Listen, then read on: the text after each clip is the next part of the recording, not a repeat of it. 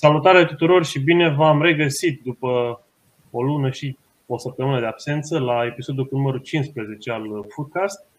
Alături de mine i-am pe deja obișnuiții Teo și Ionut. Salut băieți! Salut, Coste! Salut, Teo! Și avem un invitat special pentru că, de ce nu, după atâta timp trebuie să atragem cumva lumea, pe Gabi Ilcu de la DigiSport, fan Milan și fan Manchester United. Nu știu care e numărul 1, care e numărul 2 între astea patru. Salut, da, Milan e pe primul loc.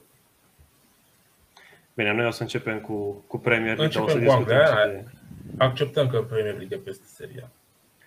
O să discutăm despre toate, că avem multe de reluat după atâta timp de pauză. O să începem cu Premier League și cum v-am obișnuit o să discutăm ce se întâmplă prin Premier League, ce am mai pierdut în ultima lună cât n-am mai vorbit. Băieți, ce spuneți? Lupta, știu, ultima oară când am înregistrat, United se cam depărtat de top 4, încă erau acolo oarecum. Încă erau acolo, de asta veneam. Și a venit dezastru, de fapt dezastrele au venit cu Liverpool, cu City și în general cu Watford. Da, și plecarea lui Ole s-a întâmplat între timp, au fost foarte multe și... Ăla a fost dezastru pozitiv, să spunem, cu Watford, că a plecat Ole. Da, și cumva lupta asta s-a redus la 3 și vedem că în fiecare etapă cumva fac rocada între ele.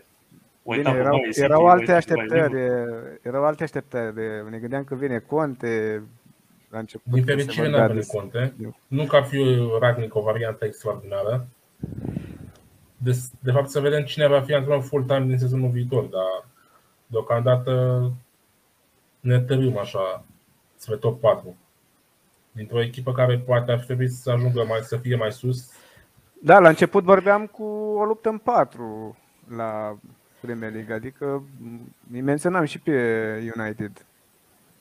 După ce a venit și Ronaldo, după ce au venit anumiți jucători, Varane, Sancho în vară, era cumva obligatoriu pentru United să se lupte la titlu, să încerce acolo, să fie aproape de echipele de sus. Dacă anul trecut a terminat pe locul 2, anul ăsta de ce n-a putut să facă cel puțin la fel? Până la urmă au lipsit două lucruri și încă lipsesc. Mijlocașul din fața apărării, să nu mai joci cu... Aia e cea mai mare problemă. Da, e cea mai mare problemă din lot. Și al doilea e managerul.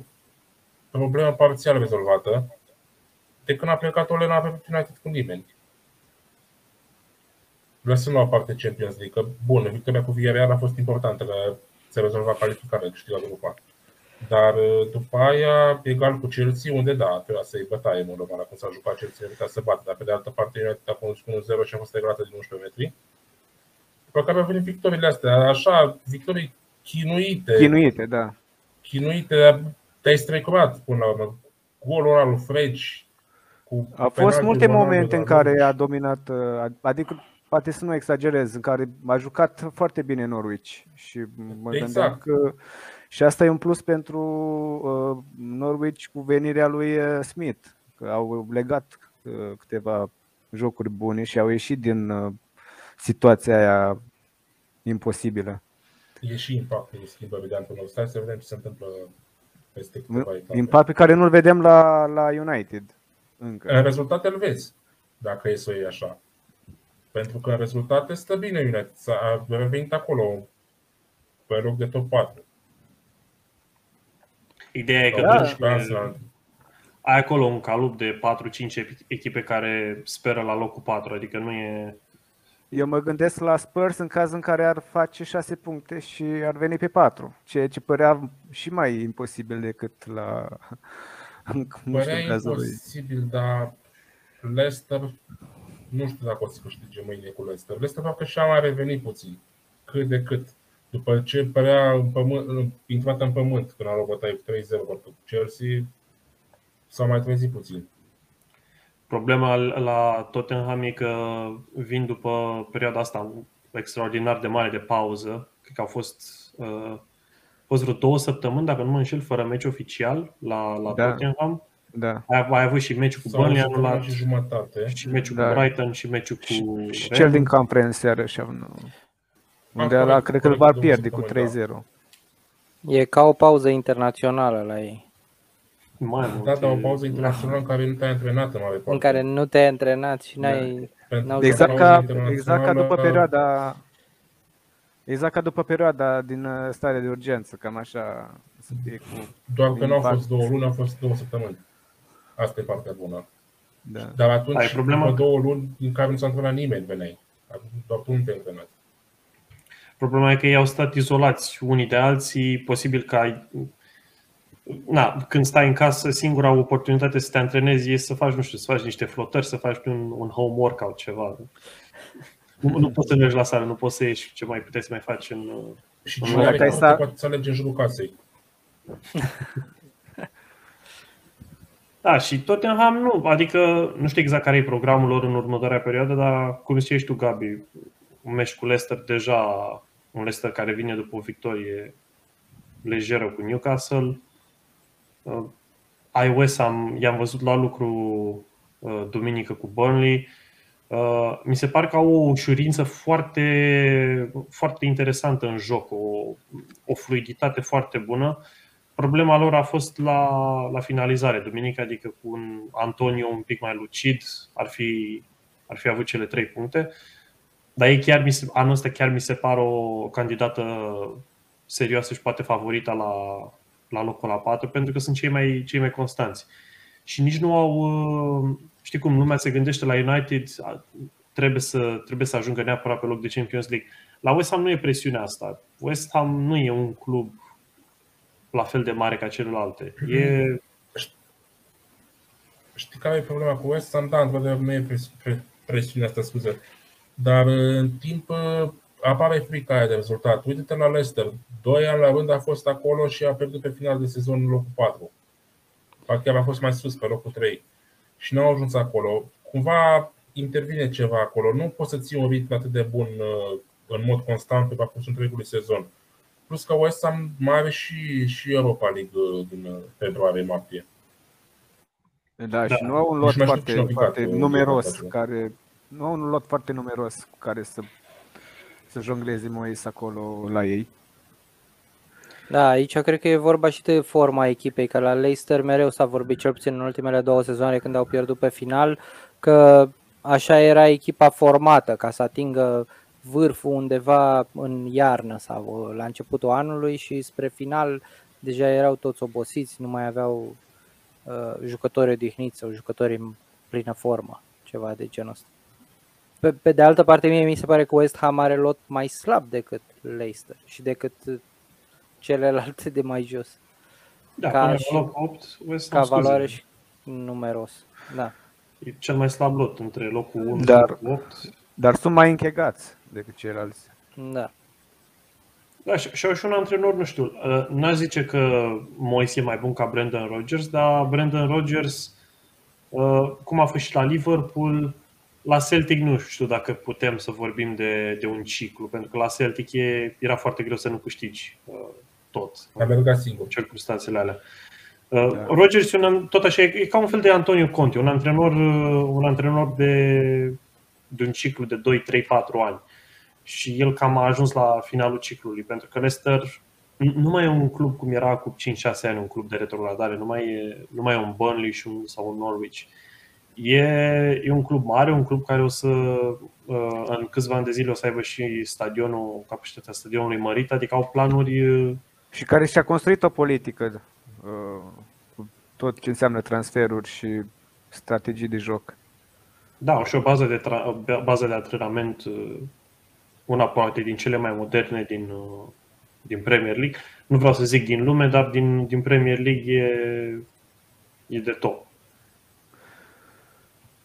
Acum nu s-au schimbat foarte multe acolo sus la top 3, adică practic se mai schimbă un loc, mai pică Chelsea pe 3, urcă înapoi, pică City pe 2, Liverpool pe 3 și tot așa, în rest... De fapt a fost o cădere lui Chelsea, eu vedeam campioană pe Chelsea, acum zice City mai degrabă, pentru că au lotul ăsta. Chelsea mi se pare slăbită în apărare, mi se pare că iau foarte ușor gol. Chelsea mai nou, da. Dar mă surprinde treaba asta. La Chelsea problema e, am văzut și la meciul cu United, tot așa, la finalizare, adică când golgheterii tăi sunt fundașii laterali, atunci nu e un lucru bun că fundașii laterali sunt versatili, dar e o problemă pentru că tu ai niște atacanți acolo care ar trebui să-ți dea gol, cel puțin asta e meseria lor. Da, și chiar ai oameni acolo în față, destui.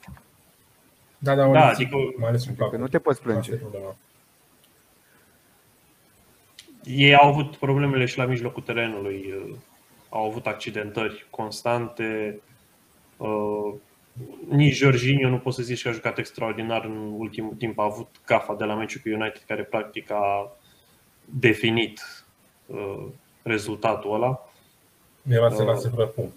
Bine, a dat golul din penalti. Da, bine, asta că mai dă un gol din penalti nu înseamnă neapărat că el joacă bine, pentru că el e executantul. Exact. Poți să nu existi într-un meci, poți să joci foarte slab, dar pentru că ești cel mai bun executant de penaltiuri, tu ești desemnat. Asta, mă gândesc la exemplul lui Burnley, că mai primim decât un penalti, Chris Wood, care joacă execrabil de un an jumate, dă un gol din penalti și brusc lumea uită de evoluțiile lui. Nu e așa, trebuie să privești în ansamblu și la fel și la Jorginho și în general la mijlocul terenului. Da, exact.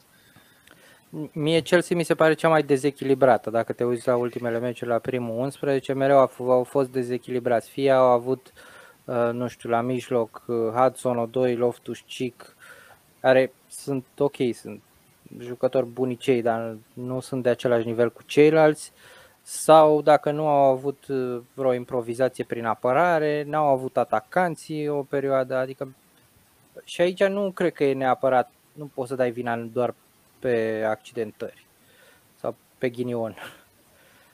Dar din cele trei mi se pare cea mai dezechilibrată așa, dacă te uiți la... Da, că până la urmă și Liverpool a avut, uite, în weekend, dacă nu mă înșel, au jucat fără în primul 11, abia a intrat Jota în minutul 60. Au jucat fără Jota și fără Firmino, a fost Oxlade-Chamberlain acolo în linia de 3, o improvizație pe care am mai văzut-o la club, dar au reușit cum necum, un penalti, s-au chinuit un pic, dar au reușit să câștige. Da, au început să câștige atunci chinuiți, toată lumea credea că sunt de neopriți și cei de la Liverpool, băteau cu 4-0, 5-0 și dintr-o dată a fost acel meci cu Wolverhampton unde abia au bătut în ultimul minut cu Origi. Da, și la penalti. Da, bine, nu putem să ne așteptăm ca o echipă să demoleze tot sezonul. Cum a fost, mi-aduc aminte, a fost sezonul 2017-2018 la City, când pur și simplu, când jucai cu City, șansele erau de 90%, erau șanse să ții cel puțin 3 goluri. Exact. Și la fel și Liverpool în sezonul când au câștigat titlul atunci, erau păreau de neopriți. Până să-i bată Watford atunci 3-0, lumea se gândea că o să avem The New Invincibles.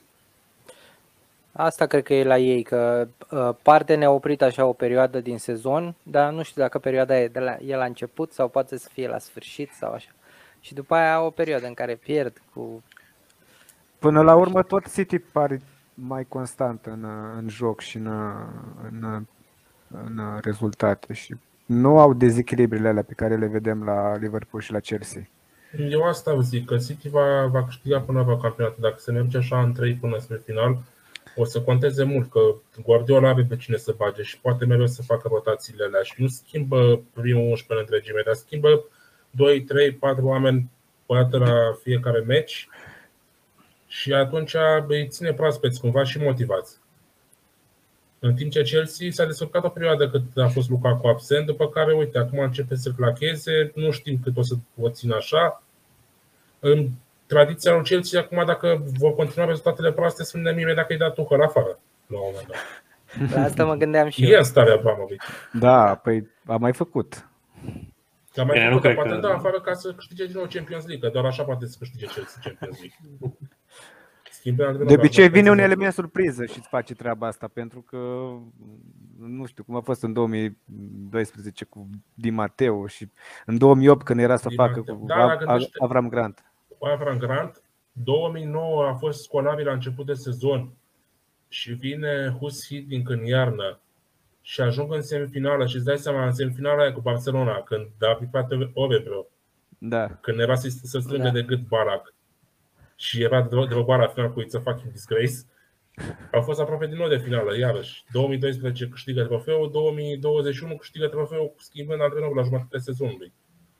De aia spun că nu mă privea absolut deloc. Poate nu-l da afară sezonul ăsta, dar sezonul viitor, dacă nu câștigă titlul sau nu e acolo în lupta pentru titlu, îl văd dat afară pe Tuchel. Nu, eu cred că o să-l dea afară. Dacă o să fie mai mult de 10 puncte distanță față de lider pe la sfârșitul februarie sau așa, nu-l mai vedem până la sfârșitul anului, până la sfârșitul sezonului. Nu, poate vedem la United cu Rangnick. Ziceam că poate îl vedem la United cu Rangnick. Rangnick oricum nu o să fie decât până la sfârșitul sezonului, o să fie manager, după aia o să treacă director sportiv. Exact. Și vine Tuchel sub el. Poate ăsta e planul. Să se autosaboteze la Chelsea ca să devină disponibil pentru United de vară. Da, un mastermind ceva. Eu mă gândeam la Brendan Rodgers să nu vină pe la una dintre ele.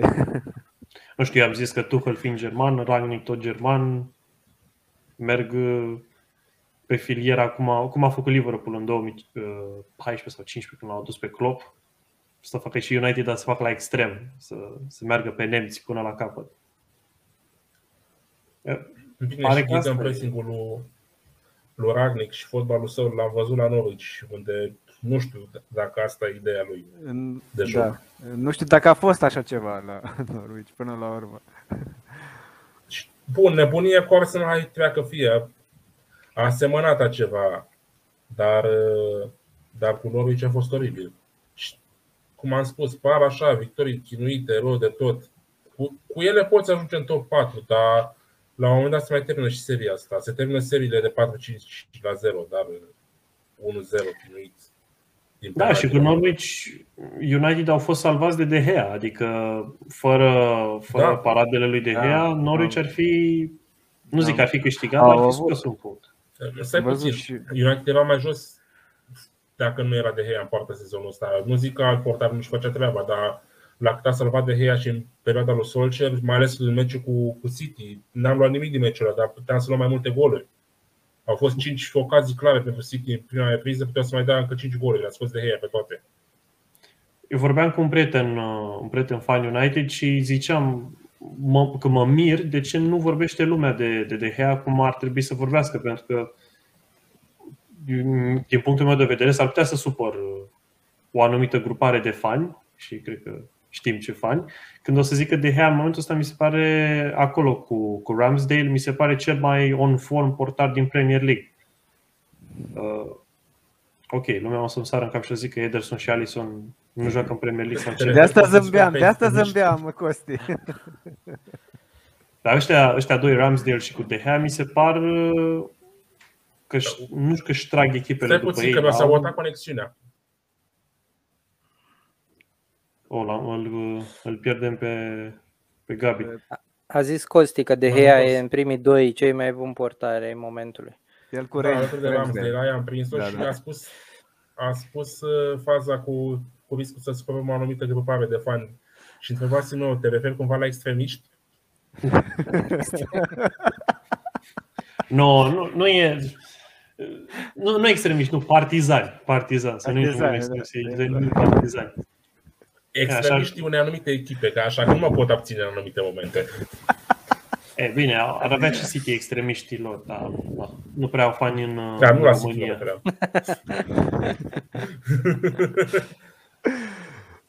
Da, avem... Bine, și putem să-i supărăm și pe fanii lui Chelsea, că nu l-am zis nimic de Mendy, dar și Mendy a avut câteva... probleme. Da, câteva probleme. Oricum fanii lui Chelsea e normal să le ridice în slăb pe Mendy, pentru că vine după Kepa. Păi da, nu prea ai... La Chelsea întotdeauna o să fie trauma asta, că am dat 80 de milioane pe un portar care e... Nici nu mai știu dacă mai e pe banca de rezerve sau nu. Da, e pe bancă. Văzuse un videoclip cu ce se, dacă știți pe cei de la Tifo Football, ce se întâmplă cu Chepa. Și lumea își cam dă seama că timpul lui la Chelsea s-a cam terminat, că nu prea poți să ții un portar. Cred că mai iau un pic și bagă în teren. Dar chiar nu înțeleg treaba asta. La ce sumă a dat pe el? 80 de milioane, dar a fost cel mai scump portar din lume, dar de ce nu încerc undeva să-l împrumute, să joace, să apere, ca ori să după aia să revină, dacă o face bine un sezon, să se lupte cu Mendy, ori să își mențină o cotă. Problema cred că e la el, nu la club. Da, dar banii cumva ți-i lua în continuare, împrumutat fiind. Da, mie mi se pare ce se întâmplă cu Chepa e asemănător cu ce s-a întâmplat cu Karius la Liverpool. Au fost niște momente când moralul lui a fost pus la pământ și de atunci nu și-a mai revenit și a trebuit să... Păi da, dar Karius a fost la Beşiktaş, a apărat acolo, mă rog, nu extraordinar, și apoi a fost sezonul trecut rezerva lui Lütte la Union Berlin. Dar cred că e o diferență, că acum Chepa, dacă ar pleca, nu cred că ar pleca la Beşiktaş, probabil ar pleca la Valencia sau Real Sociedad sau de unde el a venit de la Bilbao, deci n-ar pleca la Real Sociedad. Da. Ar pleca înapoi la Bilbao, sau, oricum la o echipă mai strong decât Beşiktaş. Uite, de exemplu, o variantă pentru el, mă uitam pe clasamentul din La Liga. Acolo e Betis în zona Champions. Joacă în Europa League oricum. E Claudio Bravo, nu știu dacă el e titularul fix acolo, dar Claudio Bravo are aproape 40 de ani. Poate fi o variantă la Betis. Dacă și asumă Pellegrini, să riște cu el. Da, așa, uite, eu dacă aș fi la Napoli sau la Lazio, l-aș lua pe Chepa. Mi se pare că au portar sub Chepa, clar. Acum. Se pare că Ospina e sub Chepa? Da. Valoric vorbind, da. Ospina a fost la Arsenal, deci eu zic și din ce am văzut acolo. Am mai văzut o analiză la Chepa. Bine, asta e un pic technicalities de portar. Nu. El are un reflex foarte ciudat în care cumva zicem că mingea vine în dreapta lui și el face cumva din nou un pas înspre dreapta și sare cumva pe contrapie și o fracțiune de secundă pe care el o pierde. Și asta e probabil o chestie a lui de reflex, care nu prea... Da. Nu știu, din nou asta ce m-am mai documentat eu, că lumea... Unora le place să citească și să vadă documentare despre ce se întâmplă rău cu alți jucători. Hai să discutăm un pic și la retrogradare, ce se întâmplă în Anglia, ca să încheiem cu Premier League. Avem, din păcate pentru mine, situația cam e neschimbată acolo jos. Din punctul meu de vedere, eu sunt pesimist de felul meu. Astea trei care sunt acum la coadă o să și retrogradeze în mare. E probabilitatea destul de mare. Adică, ok, Newcastle a bătut pe Burnley, dar a bătut pe Burnley într-un meci. N-aș putea să cataloghez. Forma din ultimele etape pe care o are Burnley nu e foarte slabă. Adică au 4 meciuri fără înfrângere, nu? 3 egaluri și o victorie, nu? Sau greșesc? Da, e problema. Ok, noi ne apărăm bine. La meciul cu Newcastle tot așa. Apărarea a fost bună. Am pierdut meciul ăla pe greșeala lui Nick Pope. Din nou, problema la noi e unul la mână că e atacul absolut lipsit de inspirație și Nick Pope a avut un sezon foarte, foarte slab. De aia a și fost lăsat pe din afară de Southgate, din păcate. Pentru noi și pentru el. Și pe bună dreptate. Mai e o altă problemă. Faptul că pentru noi.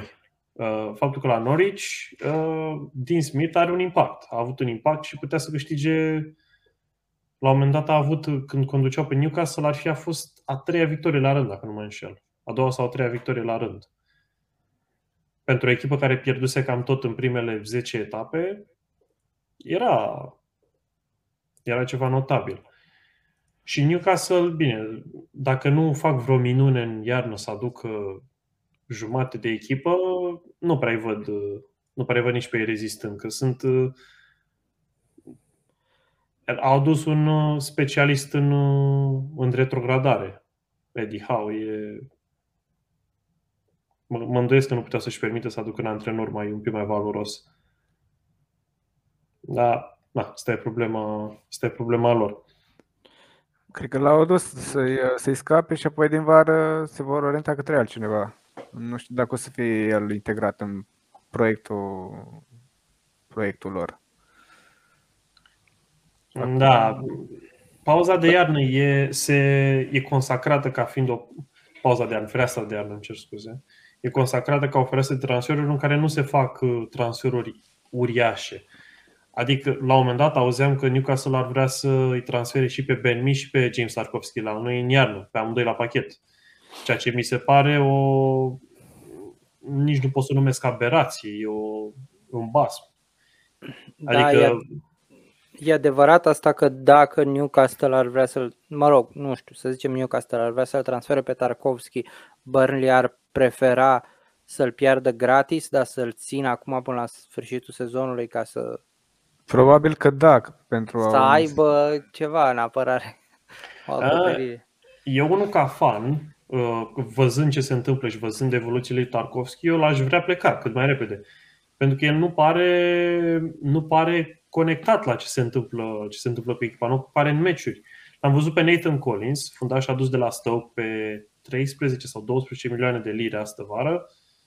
A jucat excepțional, deci pentru un jucător de 20 de ani care a jucat toată viața lui la nivel de top 10 championship, faptul cum a evoluat în 2, 3, 4 meciuri câte a avut el la Burnley în Premier League a fost foarte, foarte bine și pentru noi și pentru el și se pare că plecarea lui Tarkowski nu o să se simtă. Deci ideea ar fi să luați bani pe el. Da, eu mă îndoiesc. Ori își bagă mințele în cap, una din două.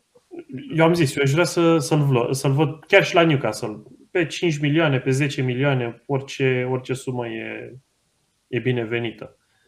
Pentru că Nathan Collins poate să intre foarte ușor, nu fac probleme de chestia asta. Acum cred că știu răspunsul la întrebare, dar e vreun risc ca, nu știu, Sean Dyche să zică, ok, l-am dat pe Tarkowski și acum dacă retrogradez e din cauza mea că l-am vândut în iarnă, puteam să-l mai țin. Dar probabil sunt conștienți de evoluțiile pe care le are Tarkowski. Dar oricum lumea are încredere în antrenor. Da, Sean Dyche, nimeni nu îndrăznește, dacă... Pentru noi patroni, ca să-l dea afară pe Sean Dyche, chiar că se apropie un an de zile de la aniversarea noilor patroni, să-l dai afară pe Sean Dyche, mi se pare că ți-ai alienat relația cu suporterii din start. Sean Dyche e posibil să pleci, eu nu-l văd plecând decât în momentul în care relația cu patronii se strică, nu mai primește bani de transferuri, nu-i se mai fac poftele cum i s-au făcut în vara trecută, ca să zicem așa.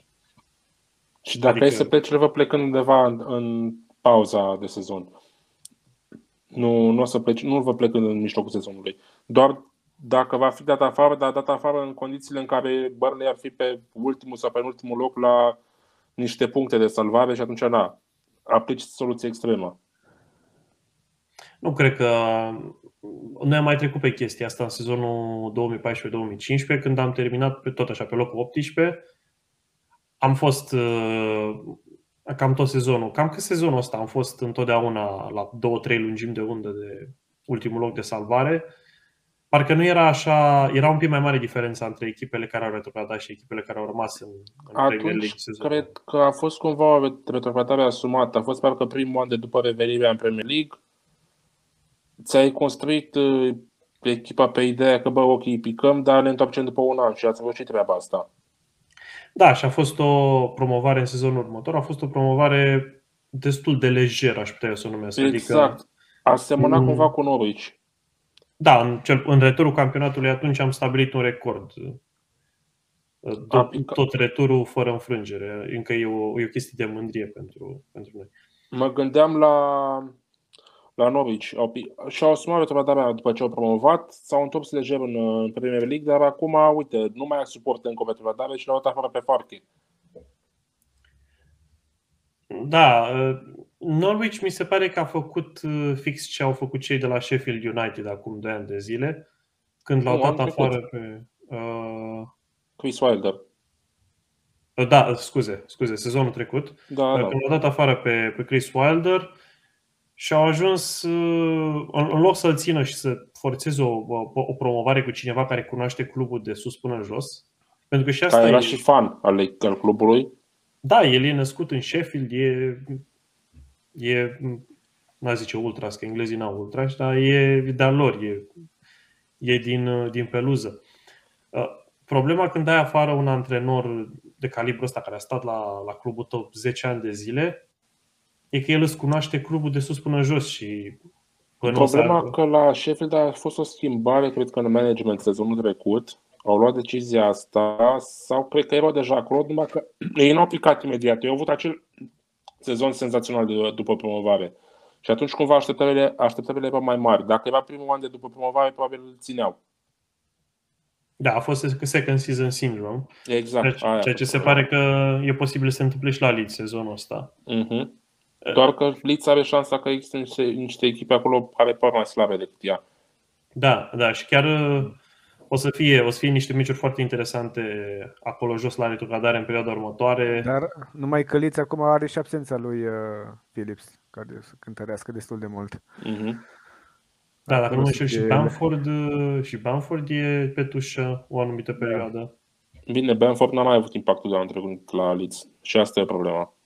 Da, a fost convocat în septembrie la Național, dacă nu mă înșel.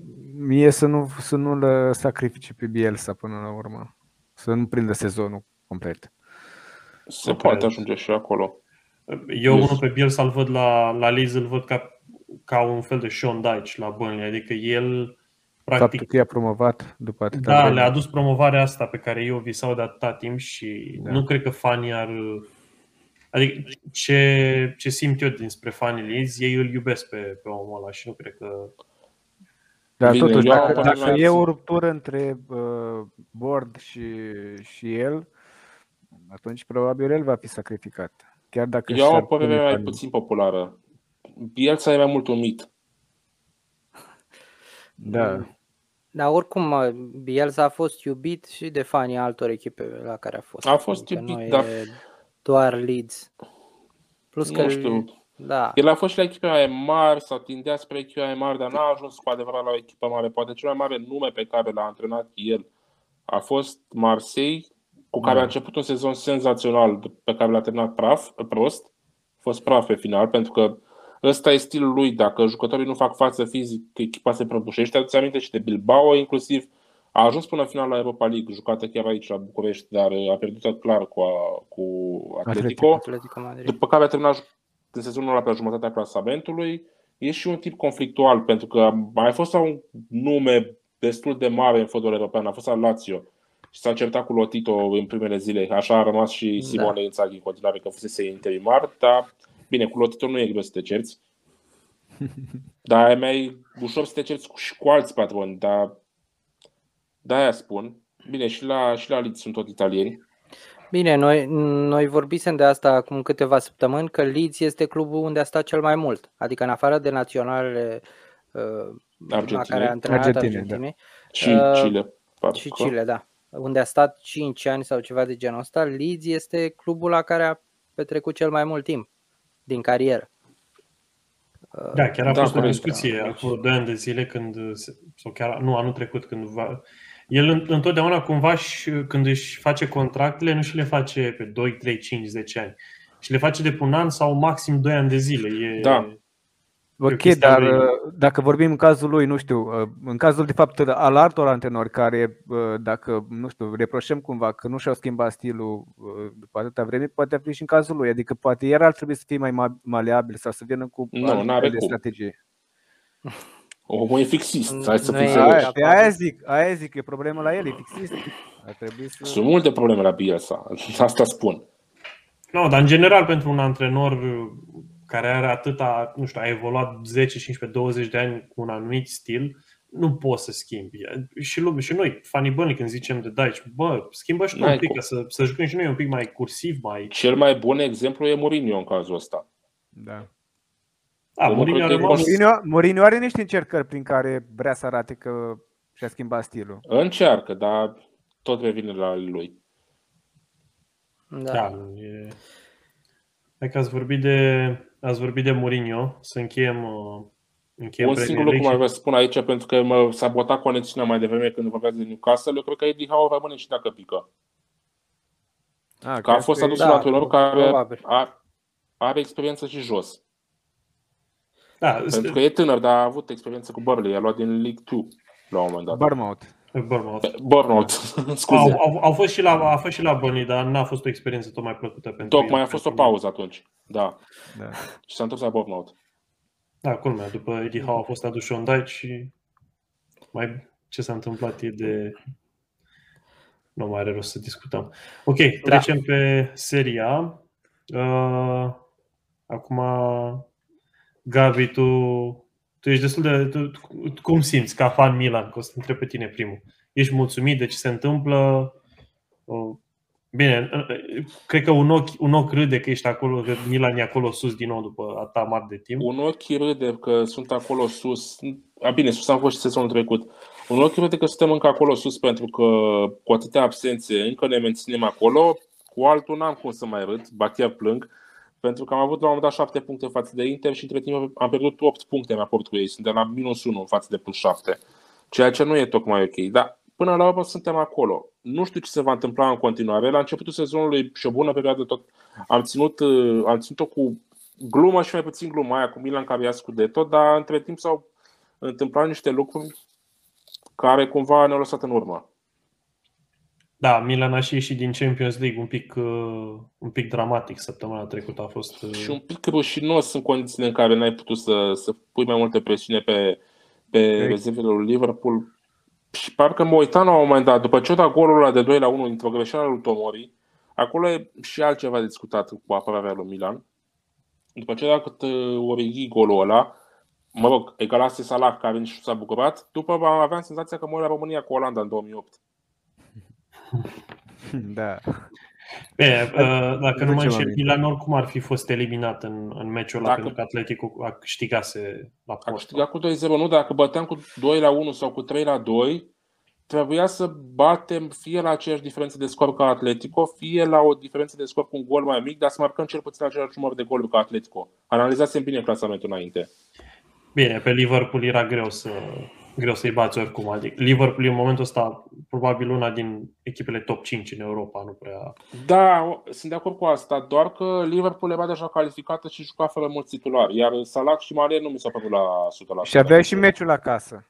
Ai și meciul acasă cu publicul în spate, doar că pe de altă parte și noi am avut... Adică nu a fost cam fricos Pioli sau... Pioli să știi că are meterna asta, el n-a avut experiență de antrenor la echipă mare, are momente în care... Cam face pe el în anumite momente. Îmi aduc aminte și meciul cu Inter, când putea să mute altfel. A fost un meci în care noi am fost fizic surprinzător peste ei, deși Inter mi se pare că are un lot mai bun decât noi. Noi am avut și absența acel meci și după mutările alea, n-aș spune că a fost majoritatea inspirată ale lui Pioli, dar după niște mutări am reușit cumva să dominăm finalul de meci, iar Inter părea căzută fizic, după ce a stat pe noi în mare parte din repriza a doua. A fost bara lui Salema, că sper să ajung să regret bara aia dacă se termină campionatul strâns și îl pierde. Dar în schimb se simte. Lipsește Calabria, e foarte important Calabria. E unul cel mai bun fundaș dreapta din seria. Poate, am zis la un moment dat că pare să fie cel mai bun chiar. Apoi s-a accentat Kier, care nu mai joacă întreg sezonul. Și se simte asta, pentru că Tomori avea altă siguranță lângă Kier. Când ai un fundaș care... Și până la urmă, cred că și, dacă vorbeam de mituri, cred că și Romagnoli e un mit. Nu mai comparăm cu... Nesta, da. Nesta, Romagnoli e un mit de, nu știu, de mult timp deja. Adică, cred că e compromis cazul Romagnoli. Poate rămâne un jucător în lot acolo ca backup, dar doar atât. Să mai joace din când în când și Aici era în regulă, pentru că a avut niște meciuri decente sezonul ăsta, când a intrat ba în locul lui Cherva, în locul lui Romagnoli, în locul lui Tomori. Dar uite, asta vreau să punctez. Uite, Chier, de exemplu, mie la Milan mi s-a făcut din nou un fundaj bun, după ce nu am mai avut părerea asta despre el de pe vremea când juca la Palermo, când venise prima dată în Italia. După aia a fost la Wolfsburg, la Roma, nu, Wolfsburg, Roma, Lille, da. Fenerbahce, Sevilla, Atalanta, n-a făcut nimic pe nicăieri, n-a fost în stare de nimic, era nesigur inclusiv la național la anumite meciuri, deși ajunsese capitan. A venit la noi și a devenit din nou un fundaj bun după mai bine de 10 ani de când promitea foarte mult. Și i-a dat cumva siguranța asta, intrând și Tomori lângă el, se înțelegea destul de bine. Acum Tomori simte cumva că are un fundaș vulnerabil lângă el. Aș face un pic comparația cu ceea ce se întâmplă cu Maguire. Ok, putem să râdem de Maguire cât vrem, dar Maguire, spuneți-mi un moment în care a făcut o gafă importantă la echipa națională când era Stones în formă lângă el. Nu mi-aduc aminte. Și cam la fel s-a întâmplat. Eu cred că și la mijloc s-a rupt ceva acolo, nu mai funcționează. Și la mijloc, ajungem și la mijloc imediat, dacă tot am început cu analiza asta. Pe stânga, la fel, nu prea avem un backup pentru Teo. A fost o perioadă în care Teo a avut COVID, a fost cu Inter suspendat pentru că a luat acel cartonaș roșu cu Roma. Balotelli e destul de slab. Apoi ajunge la mijloc, unde Kessie nu știm ce se întâmplă cu el. Lui expiră contractul în vară, a refuzat prelungirea, pleacă. Nu pleacă, tu ai vrea să rămână sau adică ai acceptat să-i dai 8 milioane salariu?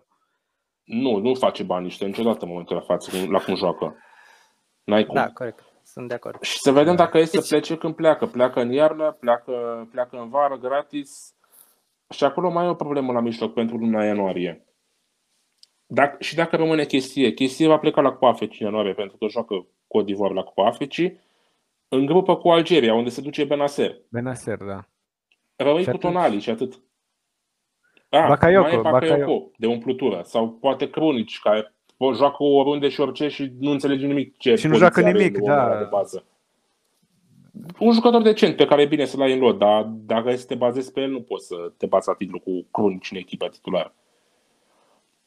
Altfel, pe hârtie au dat lucrurile foarte bine la începutul sezonului cu Ton, mai ales pe ce l-am simțit pe Tonali din nou, că poate să se ridice să-și atingă potențialul. Dar parcă s-a stins un pic, începuse foarte bine. S-a stins puțin pentru că s-au stins toți, de fapt, dacă este uiți așa, inclusiv Rafa Leao, care a fost într-o formă foarte bună sezonul ăsta, la un moment dat, dintr-un punct încolo n-a mai jucat mai blocul și între timp s-a și accentat. Cumva a apărut uzura și oboseala, probabil. Din cauza și la Ibra, nu mai e la fel. Ibra a dat niște goluri, a adus niște puncte sezonul ăsta. Se vede că încă e important și poate e și mai important în vestiar, dar nu, trebuie altceva. Cred că cea mai importantă absență de fapt din acest tur de campionat, să spun așa, la Milan a fost Rebić, care a fost mereu important, dar a lipsit în multe meciuri. El putea să joace foarte bine atacant și în anumite partide putea să joace din stânga în locul lui Leao, ca să nu joace Leao toate meciurile și să ajungă la supra-solicitare eventual, pentru că el n-a fost obișnuit să joace ritmul ăsta. Bun, dar în iarnă, de exemplu, e posibil să forțeze, să aducă 1-2 jucători sau puțin probabil? E posibil să vină. Poftim? Poate liber de contract sau cineva. Liber de contract în iarnă nu prea, dar din ăștia care le expiră contractul în vară și să-i scoți la un preț redus. Nu, devenit vor veni, că fie nu știu, cum e cazul lui Caldara, care a avut prima jumătate de sezon decentă la Veneția, el e premutat acolo de Milan, să poată fi readus înapoi în cazul în care nu se rezolvă problema unui fundaș central. Dar despre fundaș central sunt multe variante. Se vorbește inclusiv despre Milenkovic, care expiră contractul, mi se pare că în 2023 cu Fiorentina. El e un fundaș pe care Fiorentina va l-am dat și 40 de milioane. Acum presa din Italia spune că ar fi disponibil undeva pe la 15, ceea ce mi se pare surprinzător. Da. Deși el nu a jucat prost, nu l-am văzut făcând gafe sezonul ăsta, n-am văzut nici toate meciurile Fiorentinei și n-am analizat toate golurile luate de Fiorentina, dar a jucat constant titular și mi se pare destul de ok. Excepția acel cartonaș roșu cu Juventus, acolo e altă poveste, a fost un meci destul de ciudat pentru Fiorentina, în care Juventus a avut parte de arbitraje din vremea lui Mogi, cum s-a mai întâmplat și sezonul ăsta în anumite meciuri, dar se pare că asta nu mai contează acum la cât de praf au ajuns. Dar se vorbea de Christensen, inclusiv de la Chelsea, da? Ceea ce ar fi o variantă ok, pentru că el se știe cu Tomori, dar să vedem în ce condiții a putea da drumul Chelsea. Chelsea a perfectat un transfer de la Fenerbahce, îmi scapă acum numele. Salai, maghiarul. Da, e posibil să fie cumva împrumut, dar cu clauză. Se mai vorbește despre Botman, olandezul de la Lille. Milan a revelat destul de bună cu Lille, a transferat constant acolo, a venit Leao, a venit Menian în poartă, se vorbea să vină Renato Sanchez, inclusiv nu știu dacă mai vine Renato între timp. Se caută variante și la mijlocul terenului, pentru că trebuie să vină cineva. Ne mai avem un jucător împrumutat în seria, Pobega, care a fost la Torino acum, dar nu știu dacă te poți bate. La Milan e complicat, că ai nevoie de niște plombe în momentul de față. Ce faci? Aduci doar așa să-ți completezi posturile temporar sau te apuci să transferi serios, dar nu știi cât de rapid își vor intra jucătorii în ritm și se vor integra în echipă. Oricum s-a mai schimbat un pic situația, adică Napoli a început să piardă destul de puncte. Dar eu mă așteptam să întâmple asta cu Napoli. Parcă a ieșit un pic din, sau un pic mai mult din lupta aia așa anunțată în 3. Mai degrabă a intrat Atalanta în horă. Dar bine, nici pe Atalanta nu o văd să ajungă să câștige campionatul. Chiar dacă ține un ritm bun de câțiva ani și pare să fie într-un progres de genul ăsta, nu o văd să ajungă să câștige campionatul. La un moment dat mi-era teamă în continuare de Juventus, dar la cum joacă chiar dacă sunt cumva parcă împinși de la spate uneori, nu îi văd să se implice în lupta asta pentru titlu. E greu să mai prindă și Champions League, aș zice, dar acolo încă nu trebuie scoși din calcul. Nu știi cine clachează între ele, dintre mine, patru. Eu cred că băieții de la Sporting sunt destul de fericiți că a picat cu Juventus în Champions League. Păi nu, că s-a schimbat tragerea. E Villarreal. E Villarreal, scuze. Sporting e cu City acum. Da. Bine, și Villarreal cred că sunt fericiți că a picat cu Juventus. Villarreal care picat inițial cu Manchester United. Cred că noi cred că zisesem de Juventus că o să fie totuși acolo la top 3, top 4, pentru că ne gândeam, vine Allegri, vine omul care știe Juventus și o să redreseze corabia, dar n-au reușit. Că nu mai ai cu cine să faci. Juventus era văzută mare favorită la titlul la startul sezonului, dar la startul sezonului încă era Ronaldo în echipă. Uite, eu ce vreau să punctez, bine, am mai pomenit Gabi așa pe aici pe acolo de Fiorentina, dar mie mi se pare, parcă tu, Ionut, spusesei de Fiorentina că s-ar putea să fie surpriză plăcută la începutul sezonului. Bine, da. Tu ziceai de locul 7, locul 8, adică nimeni nu se aștepta la locul 5. Sincer mă bucur, adică au fost destui ani care au lipsit de acolo din zona aia a cupelor europene.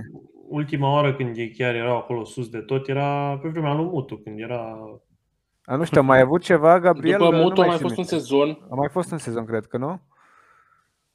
A mai fost un sezon. Deci noi am luat titlul în 2011 ultima dată, apoi am pierdut cu Juventus titlul, după care în 2013 a fost aproape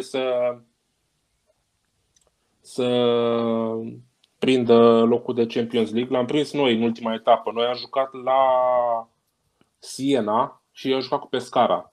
Și am bătut noi dramatic cu Mexes și Balotelli pe final de meci la Siena și le-am luat locul 3. Atunci pe vremea când se duceau 3 echipe, da. Dar și a treia juca play-off. Noi am bătut parcă pe PSV în play-off atunci și ne-a calificat pentru ultima dată până sezonul ăsta în grupe. Fiorentina e surpriza plăcută, după aia Lazio e, cred că ei și cu Sassuolo, probabil una din marile dezamăgiri sezonul ăsta. Și Sassuolo nu neapărat.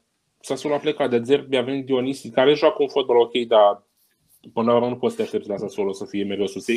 Mie mi se pare că oricum de Zerbi a făcut miracole mai degrabă.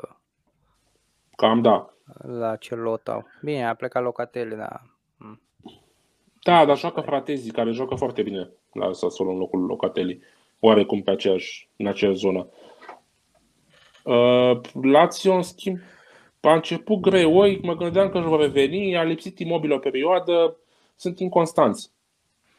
Mă uitam acum, apropo de asta, ca să nu-mi pierd ideea, totuși la Sassuolo pe ultimele jocuri, deci au bătut la Milan, au făcut egal cu Napoli și acum au bătut pe Lazio. Adică... Da, Sassuolo e genul ăsta de echipă care le încurcă pe cele mari. Da. Și era să încurce și pe Inter, au condus cu Inter și a făcut Consiliu în penalti de tot râsul la un moment dat. A ieșit caiurea din poartă și aia s-a dus direct, nu mai știu în cine de la Inter. A luat pe sus. Eu pe Lazio îi văd ca fiind exemplu perfect de uite ce se întâmplă când îți pleacă un antrenor care a fost mult timp, bine, mult timp, n-a fost 20 de ani. Dar 5 ani a fost. Da, a fost destul timp cât să știe clubul și să... Ok, eu când mă gândesc la Inzaghi, n-aș spune că Inzaghi e Mr. Lazio, cum, nu știu, cum Sir Alex e Mr. United sau... Era un fel de Klopp așa la scară mai mică. Au venit cam în același timp. Și da, dar el a fost în club. Inzaghi a fost jucător acolo mulți ani, a fost în staff pe la Primavera. A fost în club de mulți ani, are vreo 20 de ani, avea vreo 20 de ani în club, cu mici pauze. Deci cunoștea clubul și ce cunoștea clubul foarte bine. Și nu poți zici că au pierdut jucători prea mulți. Adică, ok, Immobile tot a rămas care e... Immobile a rămas, Milinković-Savić a rămas, Luis Alberto a rămas. A fost readus Felipe Anderson, care cam eșuase pe la West Ham, dar a fost venit Pedro. A venit Pedro, care a fost decent până acum. A venit Zacani cu o variantă O'Kill acolo de la Verona, dar a jucat în alt sistem la Verona.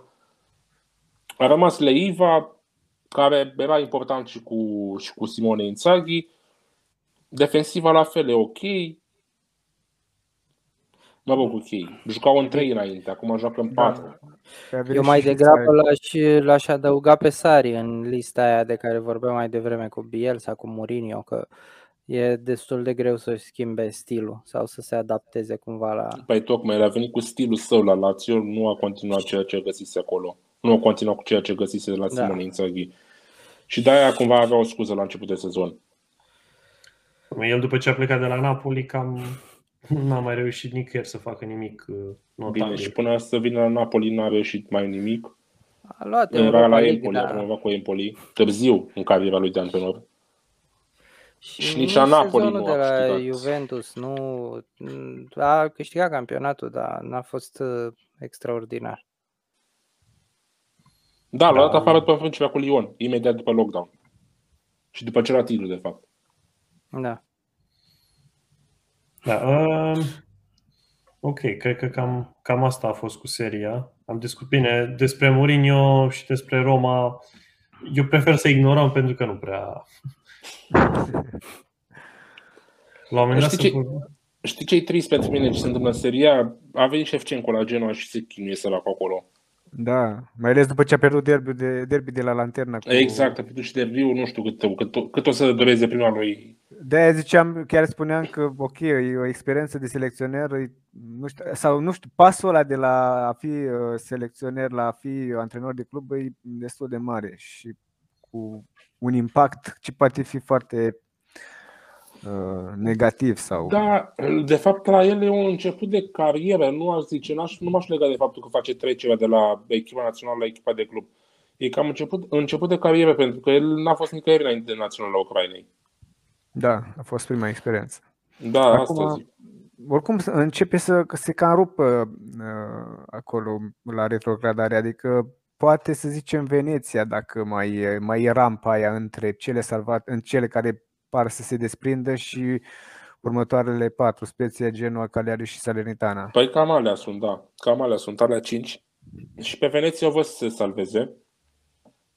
Spezia, nu știu, acolo e Thiago Motta cu fotbalul lui total. Te vede el, fotbalul fără portar și cu tot mijlocul ăla imens.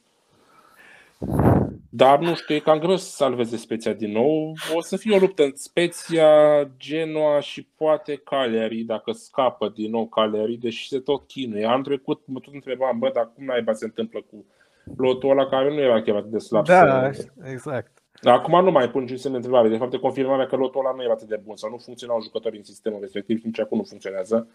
Pe când Răzvan Marin e vedetă la ei. Cam aici suntem. Ce poți să zici? Da, asta acum... se duce, sigur. Da, cred că din astea, bine, din astea 4, de la Veneția la Cagliari, astea poți să faci o poți să faci o ruletă, poți să tu cu oricine în Serie B. Ok, cred că e timpul să trecem la următorul campionat. Eu zic să mergem spre... Știi ce e periculos în Italia? Scuze-mă, încă o... E periculos că iară se formează nucleul ăla de echipe în zona de mijloc a clasamentului, cu care nu o să mai aibă pentru ce să tragă în ultimele etape. Și o să împartă o să facă jocurile. Da, o să facă jocurile cumva la... Și o să facă jocurile, o să te încurce pe tine și o să le dea punctele ăla sau o să facă invers. Trebuie să-ți creezi aliați, cum ar veni. Așa se întâmplă în general în campionatele cu 20 de echipe, de la locul, nu știu, de la locul 9 până la locul 14-15, da, devine relevant. Chiar apropo de asta, parcă citisem sau auzisem niște zvonuri cum că ar vrea să revină la sistemul din nou cu sistemul de 18 echipe. Mai aici ceva în discuții că nu mai știu nimic. Se discută cumva, dar se vorbea de treaba asta când au avut ei în cap ideea Superligii, că atunci voia mai multe meciuri ea mari acolo în Superliga și atunci trebuia cumva diminuat programul din campionat. Da. Știu că doar la Franța e deja stabilit, cred că 2023-2024 o să fie primul sau ceva de genul. Parcă da. Cu 18. Da. Ok, hai să trecem pe Bundesliga, vedem ce se întâmplă prin Germania. S-a terminat campionatul acolo. Da, asta vreau să zic, să vedem mai degrabă cum se... Da, era să zic că ne-am convins și cu Marco Rose, dar... Eram convins de Marco Rose de înainte să vină la Dortmund. No, mie, uite, eu sunt fan Dortmund. Gabi, da, și mie îmi place echipa. Ideea e că mie Marco Rose îmi place, ok, nu pot zic că l-ador, dar îmi place față de ce am avut în anii trecuți cu Peter Bosz și cu Lucien Favre, de la 2-3 meciuri te mai enervai cât un pic.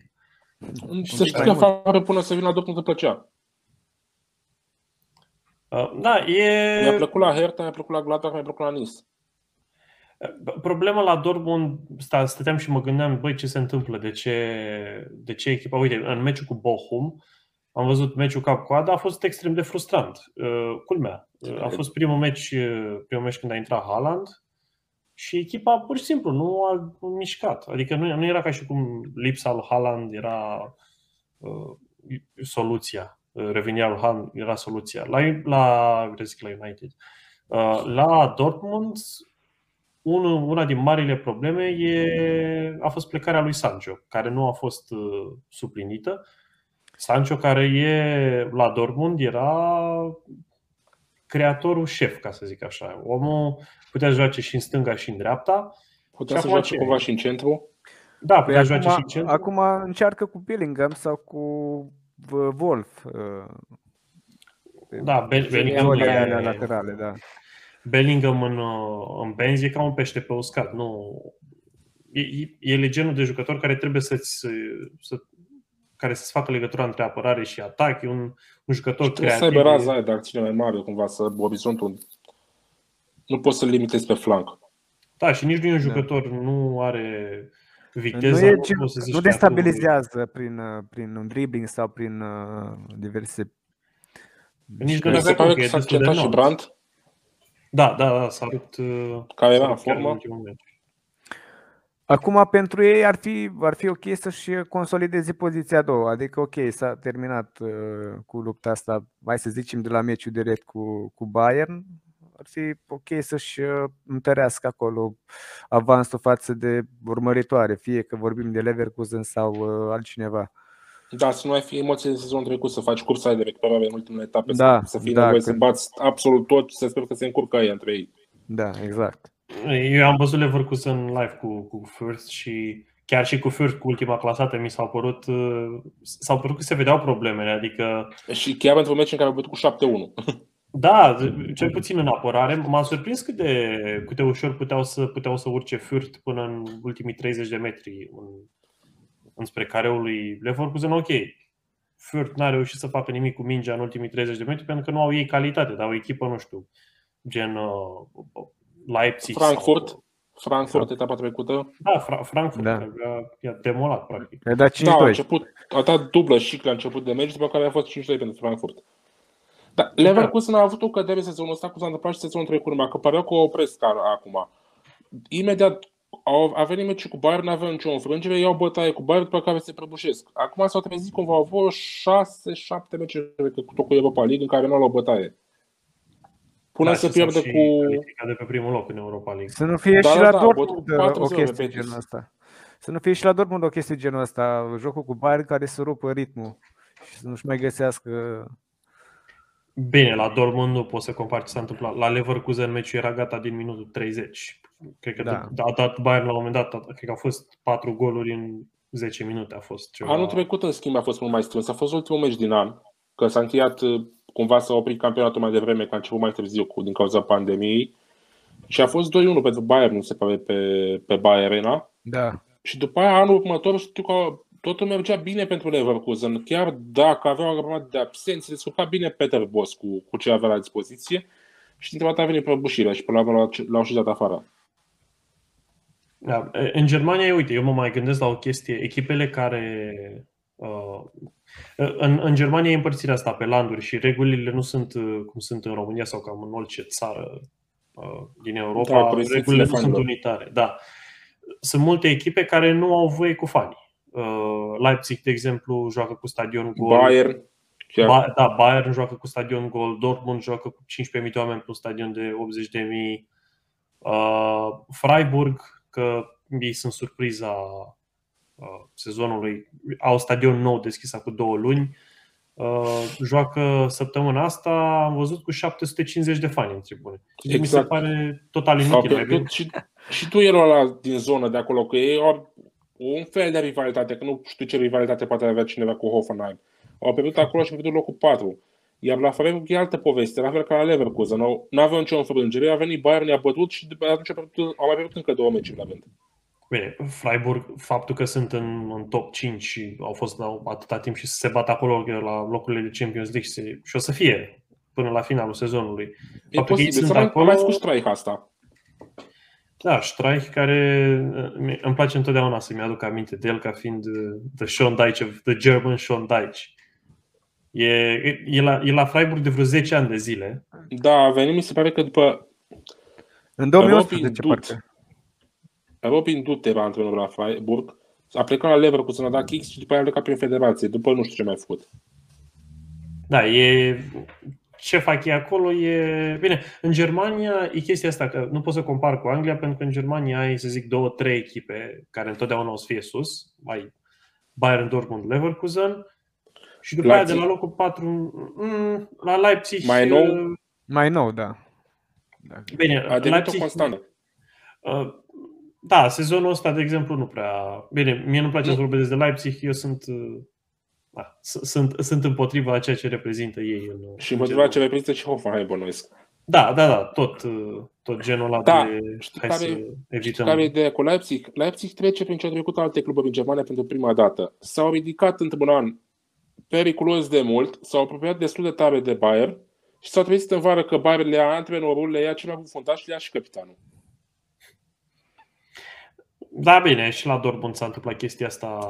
Aia spun. Gheoțe, a plecat Hummels. Ei s-au trezit pentru prima dată în situația asta. Ei până acum n-au mai fost aici. Când ești în Bundesliga și e Bayern lângă tine, trebuie să te aștepți să... Trebuie să faci planuri aferente. Și Bayern a mai luat jucători cam peste tot. Adică, inclusiv de la Schalke, nu doar pe noi. L-au mai luat și pe Nubel, care acum a împrumutat, pe Goretzka. Pe vreme îmi luat pe Ballack, eu luat pe Ballack și pe Lucio de la Leverkusen. Da. Eu practic cunoscut al lui Bayern asta și Leipzig n-a pățit-o până acum pentru că n-a fost suficient de sus. Acum s-a picat imediat, au fost loviți în cap cum ar veni. Marș n-a funcționat. Vor veni în zona aia cu Tedesco. E posibil să vină, da, acolo să se bată. Cumva văd Bayern, eu am văzut în ultimii ani așa, constantele în top 4 au fost Bayern, Dortmund, Leipzig. Și cumva pentru locul 4 vedeam o luptă între Hoffenheim, deși Hoffenheim mai a fost în Champions League una. Wolfsburg? Nu Wolfsburg, Leverkusen și Gladbach. Dar uite că Gladbach a trecut de grupe în Champions, dar în campionat n-a prins nicio Europa cu roze. Leverkusen a avut momentele în Galea în care pica și nu-și mai revenea și te găsi cu Frankfurt și cu Wolfsburg bătându-se pentru Champions League. Gladbach, mi se pare că a venit Adi Hütter de la Frankfurt la Gladbach. S-a dus destul de jos, nu știu, au luat 14 goluri în ultimele, da. În ultimele 3 meciuri. Au luat 4-1 de la Köln, 6-0 de la Freiburg și 4-1 etapa trecută. Cu cine a jucat etapa trecută? Cu Leipzig. La meciul cu Freiburg era 6-0 din minutul 35 sau 40. Da, nu mai știu exact din ce minut, dar știu că la golul 1 după în startul meciului. Da, după ce au pierdut și derbiul cu Köln 4-1 în deplasare. Exact. Derbiul ăla i-a pus în cap, pentru că înainte i-a distrus și pe Fürth. Acum e meciul lui Hütter cu fosta echipă, cu Frankfurt. Gladbach a pierdut greu meciul ăla. Era până spre finalul meciului era 1-1. A dat tot așa, Köln a dat gol unul după altul. Și acum ultimele minute. Da. Nu știu, Gladbach pare că are ei au lot, au jucători, dar au o problemă ciudată. Iau gol în minutul X și după aia pentru 10 minute cad inexplicabil. Și după aia iau gol unul după altul. Am mai văzut chestia asta, dar chestia asta într-un meci. Mi se pare că Hütter nici nu știe ce se joace acolo cu lotul pe care l-are. Accentați nu are, dar mereu schimbă. Ba joacă cu 4 pe fund, ba joacă cu 3 centrali. Da, asta acum a jucat 4-3-3 la Leipzig. Da, dar am mai jucat și cu 3-4-3. Ba pune pe Embolo în centru, ba pe Plea. Thuram a ieșit ușor din schemă în anumite momente. Da, problema ce se întâmplă la Gladbach.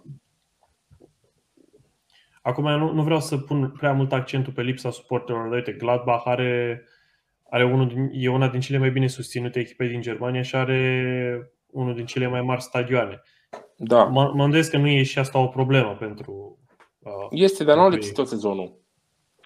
Da, bine, acum se pare că s-a cam terminat. Cumva e un contrast. Uite că dacă tot avem meciul ăsta cu Frankfurt mâine, sunt două dintre cele trei echipe din sezonul ăsta care nu au pierdut, care au bătut pe Bayern, de fapt. Că Gladbach a făcut 1-1 în campionat și a fost acel 5-0 în cupă. N-am văzut meciul ăla, dar Bayern a jucat cu titularii în mare parte. Da. De prin 70 ceva sau 60 ceva au luat o dată 7-1 la Düsseldorf pe Bayern. De atunci nu am mai pierdut atât de rău. Păi Bayern a avut echipă mai bună decât a avut cu Barcelona în Champions League. Da. Și după aia Frankfurt i-a bătut pe Bayern în campionat și mai Augsburg care i-a bătut pe Bayern. În rest, astea trei au fost echipele cu care s-a încurcat Bayern. Acum se întâlnesc în meci direct la Frankfurt, în schimb pare că și-a revenit cu Glasner, deși și au scârțit așa destul de mult. Și uite, altă idee, Glasner o lasă pe Wolfsburg în Champions League și vine la Frankfurt, iar Wolfsburg mi se pare că a început senzațional cu Van Bommel. Se prăbușesc, după aia îl dau afară pe Van Bommel. Se produce șocul la echipă, că asta se întâmplă până la urmă, că degeaba e un clișeu, că e real. Vine Kofeld, care a picat cu Bremen, câștigă 3 meciuri, după care din nou se prăbușește echipa. Da, 3 înfrângeri. Da, 3 înfrângeri. Pe Wolfsburg, dacă au ieșit din Champions League acum, sunt doar cu campionatul. Au ieșit și din cupă în primul tur, pentru că deși au câștigat pe teren la Münster, au făcut o a 6-a schimbare în prelungim și regulamentul nu prevede schimbare suplimentară în Cupa Germaniei pentru prelungim și au ieșit de la masa verde, cum a pățit și Roma în trecut cu Fonseca în cupă.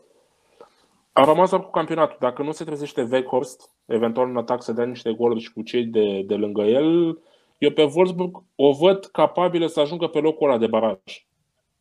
Nu o să fie băgată sub ele de Bielefeld și de Fürth, dar o văd capabilă pe Wolfsburg să coboare atât de mult încât să prinde barajul. A mai fost, da. Acum 2 sezoane, parcă. Mai mult, cred. 3 sezoane. Da, și de asta îți arată cât de schimbătoare e Germania, cât de multe se pot întâmpla. Și până la urmă, apropo de ipoteza ta, Gabriel, nu ar fi exclus. Deocamdată sunt 4 puncte între ei și Augsburg. Augsburg o fi o echipă subțire, dar până la bătut pe Bayern. Uite, ce mi se pare mie excepțional, nu excepțional, dar mi se pare foarte, foarte tare faptul că Bochum, dintr-o retrogradată aproape sigură, o dădeam după vreo 5-6 etape, s-a trezit. Da, începuseră la fel de prost ca Fürth și ca Arminia, erau acolo toate 3. A luat 7 de la Bayern, parcă. Da, și acum nu parcă... Da, nu par să pice în momentul de față. S-au dus la jumătatea clasamentului, puncte vor mai lua cu siguranță. Sunt echipe mai slabe decât ea, adică Bielefeld și Fürth le văd picând. Bielefeld a întrecut cum s-a salvat greu. Nu putem vorbi de second season syndrome. Mai degrabă aș vedea pe Hertha acolo cu probleme la locul. Hertha se obține de câțiva ani, bagă bani, au dus jucători, schimbă antrenorii. A venit, mi se pare că Taifun Korkut acum în locul lui Pal Dardai. Au pierdut și pe Cunha, probabil cel mai bun jucător al lor la Atletico, adică da. E... L-au dat și pe Cordoba, mi se pare. Eu i-am văzut pe Bochum la meciul cu Dortmund, nu mi se pare o echipă care e extraordinară din punct de vedere tehnic, dar joacă ce trebuie și sunt acolo, nu știu. Adică cu Dortmund i-au dat un gol dintr-un penalti care a fost, dintr-o greșeală a portarului lui Dortmund, a ieșit total aiurea, dar Bochum a știut să profite de chestia asta și n-au avut extraordinar de multe șanse. S-au apurat foarte bine.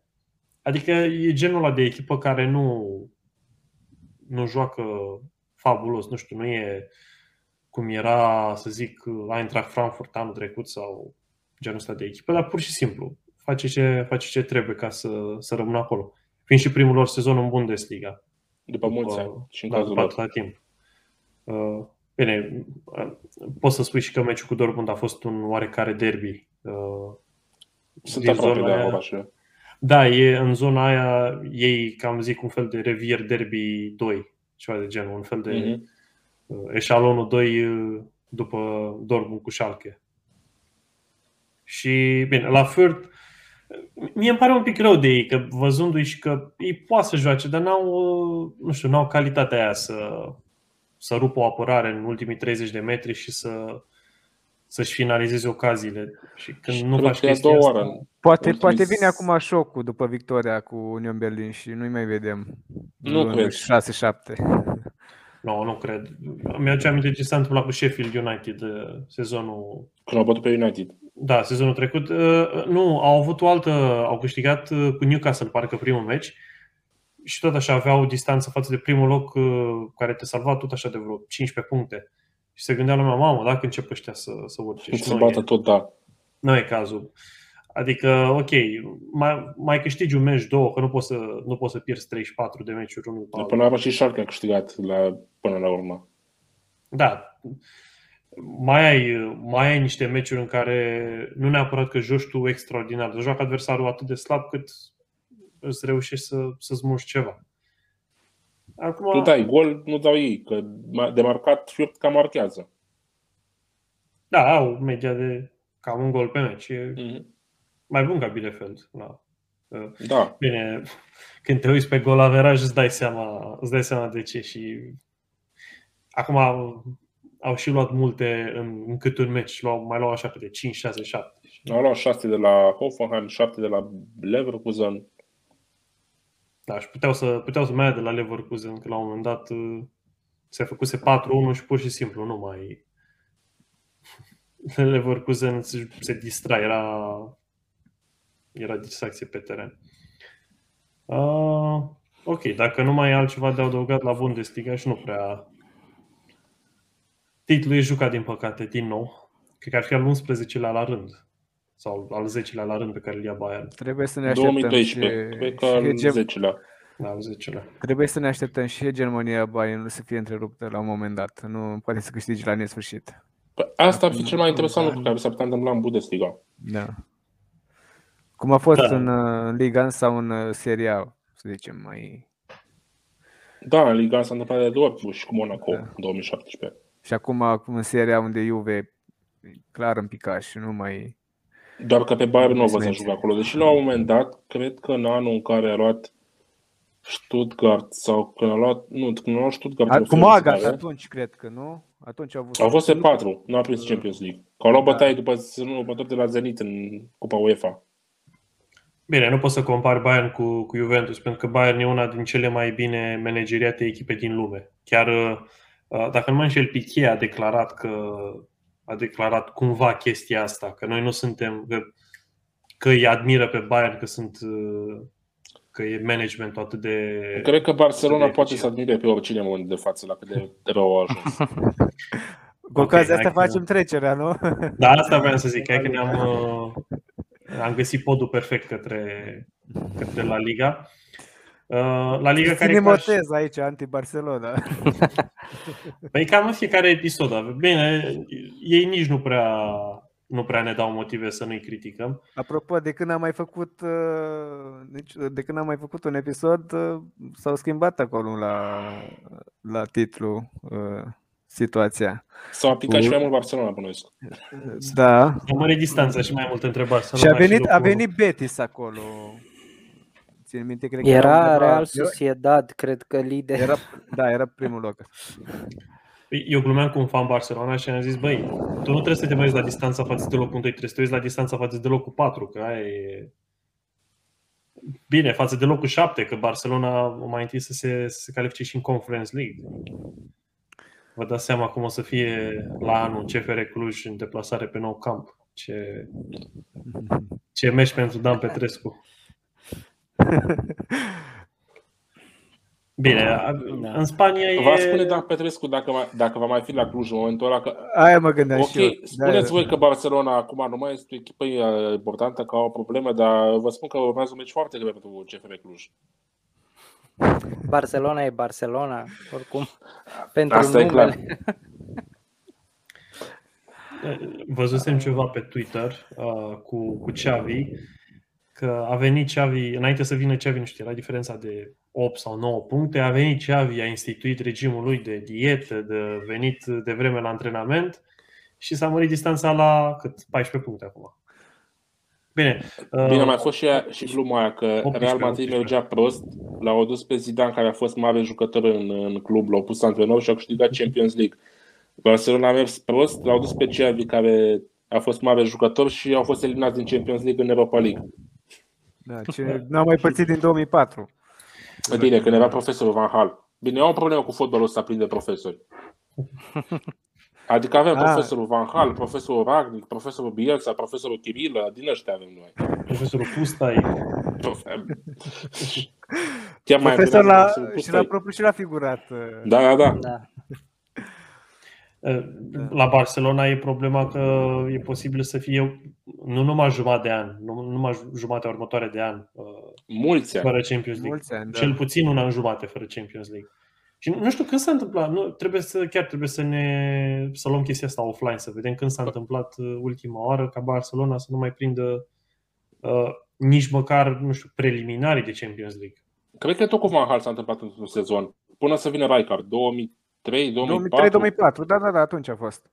Când, nu știu, a fost o fază când trebuia să, nu mai știu exact, a picat Steaua cu Liverpool sau nu mai știu cum a fost o fază.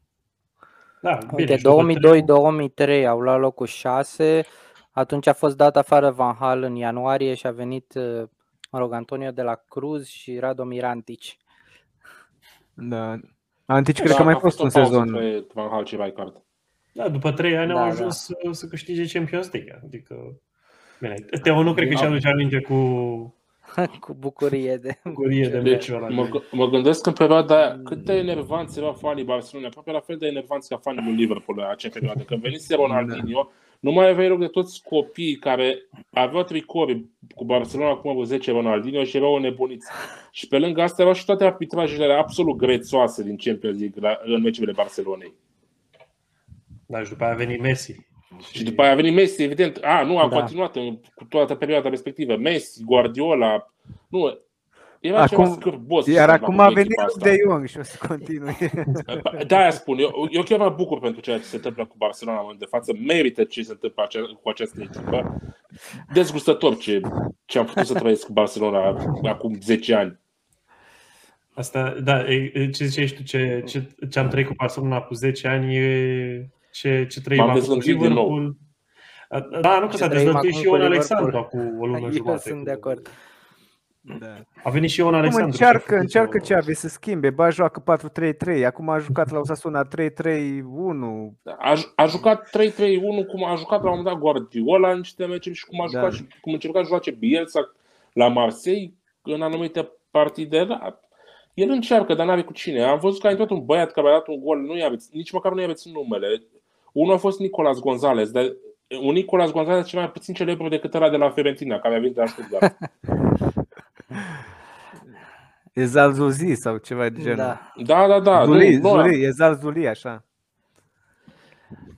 Da, bine, noi vorbim de Barcelona, care în momentul ăsta... Îmi pare rău să zic, dar e o echipă destul de irelevantă. Da, asta, fix asta vreau să zic, e o echipă destul de irelevantă în contextul actual.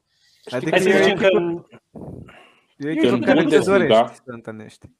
Poftim? E o echipă pe care ți-o dorești să te întâlnești. Păi probabil de la momentul se bucură acum. Că a picat cu Barcelona în Europa League. Dar spuneam în Bundesliga că va fi interesant când va câștiga altcineva în afară de Bayern. În Spania ar fi interesant când nu vor mai fi nici Barcelona, nici Real Madrid pe locurile de Champions League. Asta nu cred că se întâmplă niciodată. Întotdeauna o să fie una. Da. Pentru că titlul l-au mai câștigat ăia de la Atletico, chiar de două ori, chiar sezonul trecut, anul ăsta. E fix ca și cum ai zice că în Germania să nu fie nici Dortmund, nici Bayern pe locurile de Champions League și asta. Întotdeauna când una nu e la fel de puternică, cealaltă cumva trece în perioada respectivă. Doar că e mai greu să-i vedem pe Real Madrid în situația Barcelonei, cred eu. Adică nu dăm seama cum ar fi cu Perez, cu Superliga. Aia spun, dacă nu va mai fi Perez, cred că putem să-i vedem și pe cei de la Real Madrid. Dar Realul oricum a picat în picioare după crizele astea. Adică au scăpat de doi jucători care probabil aveau salarii foarte mari. Și totuși pare că nu e slăbită echipa. Ei s-au descurcat foarte bine în perioada asta. Adică au avut un ușor picaj sportiv cu când a plecat Ronaldo, au mai văzut niște jucători. Oricum vindeau bine, stăteau pe plus. Deci cred că mi-a portat pe plus. Acum la început era așa un pic, îi vedeam nu neapărat. Îi vedeam pe Atletico favoriți la campionat. Și eu, dar Atletico a picat. Eu am văzut pe Atletico cel mai multe meciurile cu Milan. Eu am zis că la Atletico exact ca la United. Problema principală un mijlocaș defensiv care se central, pentru că improvizează Simeone. Dar dacă ați văzut-o mai mult pe Atletico, simțiți cumva că se simte adică lipsa lui Saul că a plecat la Chelsea? Nu neapărat, pare că nu e nimeni acolo la mijloc. Adică nici anul trecut n-a jucat foarte mult Saul, că știu că juca Coche cu Lorente, Saul oricum era plimba cam pe toate pozițiile așa. Da, dar acum anul ăsta pare că nu e nimeni. Eu am văzut cel puțin 3 meciuri de la cap la altul în La Liga și aveau ocazii, dar ocazii din astea, cum le are Simeone. O minge pe margine, centrează cineva din bandă. Am jucători de viteză, Ferreira, Carrasco și, cine... Mai joacă Llorente unul pe cealaltă. Da. Și ai oameni tot așa de viteză ca Angel Correa, cred că a fost cel mai bun om al lor sezonul ăsta. Da. Sau Suarez. Și ajunge cumva mingea la ei. Dacă joci cu Granada sau cu Osasuna, nu sunt cei mai buni fundași centrali din lume. Mai e Griezmann pe acolo. Da, mai e Griezmann care mai intră Mateo Cunha, deși nu cred că a făcut ceva până acum la Atletico. A jucat acum titular cu Real Madrid, nu a făcut prea mulți pureci. Da, uite, aș vrea schimbarea. Mai au Lemar, Lemar, da. I-a băgat pe toți meciul cu Milan când era condus cu om în plus. Da. Pe San Siro, când era cea campionat lui Simeone. Acum la Madrid a jucat Condobia fundaș central, adică e clar că au o problemă. Au prea mulți oameni ofensivi și prea puține soluții de la mijloc în jos. Adică pentru că mai nou a jucat-o cu 3 pe fund, nu? Nu, a jucat cu 4, cu Hermoso în stânga și Llorente în dreapta. A jucat 4-4-2, după ce a avut și Jimenez centru. Nu, Felipe, Jimenez nu este accidentat parcă. Aha. Am încercat cu 4, cu 3, cu tot felul de... Dar Savic nu era disponibil? Nu a fost nici pe bancă. Aha. Nu știu care e situația lui. Da, nu e campionatul pe care să-l apreciezi cel mai mult. Dar totuși aș vrea schimbarea acolo în față, dacă se poate. Cu Real Madrid, ok, ne-am resemnat în ideea că vor fi campioni. Sevilla a mai fost, Atletico mai fost. Aș vrea să fie Betis sau Sociedad, sau ambele chiar pe loc de Champions. Probabil o să fie. A mai urcat și Valencia. Și Valencia mai fost. Bine, Valencia a avut un picaj, poate ar fi ok să-și mai revine cât de cât, dar... E o problemă financiară, știm. Da. Eu nu mă bucur că pronosticul pe care l-am dat la începutul sezonului că Barcelona nu prinde top 4. A luat multă lume prin surprindere ce am zis eu. Eu am zis acum recent că sunt la nivelul Celta Vigo, dar nu m-a contrazis nimeni. Bine, de grupul fotbal european, acolo unde te aștepți să-ți vină săgeți orice ai spune. Nu sunt așa de răi încă să ajungă la nivelul Celtei, dar a venit Xavi și parcă au pierdut mai multe meciuri. Au câștigat, cred că debutul lui n-a fost cumva la Villarreal, au câștigat 3-1 și acolo mi-am gândit că gata. Dar cu Celta au avut acel 3-0-3-3, parcă pe Balaidos. Da. Da, au câștigat chinuit cu Espanyol, adică... Bine, Espanyol care e nou promovată și uite, e pe locul 9. Da. Și mai e nou promovată și a stat și mai bine decât acum. Da, bine, echipele astea sunt oarecum obișnuite cu aerul de la Liga, adică nu sunt echipe care promovează... Da, că au stat un an în secunda. Da, bine, pentru Espanyol în sine faptul că au retrogradat a fost o dramă mare atunci, au schimbat antrenori pe rând. Acum a fost, nu știu, cum a început decăderea lui Depor și probabil ei s-au speriat să nu ajungă ca Depor. Da, uite, Rayo a stat un pic mai mult prin secunda și sunt în zona europeană în continuare. Da, bine, în Spania chestia asta cu zona europeană pare... e cam Bundesliga, tot așa, ai un nucleu de 2-3 echipe care întotdeauna o să se lupte acolo. Nu ești include și pe Sevilla, adică eu în nucleul ăla de 2-3 zic Real, Atletico și Barcelona, dar Sevilla și restul poate oricine să prindă un loc de Cupa Europeană. Apropo de faza asta cu Rayo, aș spune că în ultimele sezoane, cum ar spune maestrul Ionuț Chirilă, cu element surpriză, vedem tot felul de nume, da, cum a fost Granada, cum Levante, da, și acum, da, exact, Getafe și acum posibil să vedem pe Rayo în situația asta. Ar fi interesant o echipă de la... Dacă nu mă înșel, Rayo Vallecano e undeva în suburbiile Madridului. Da.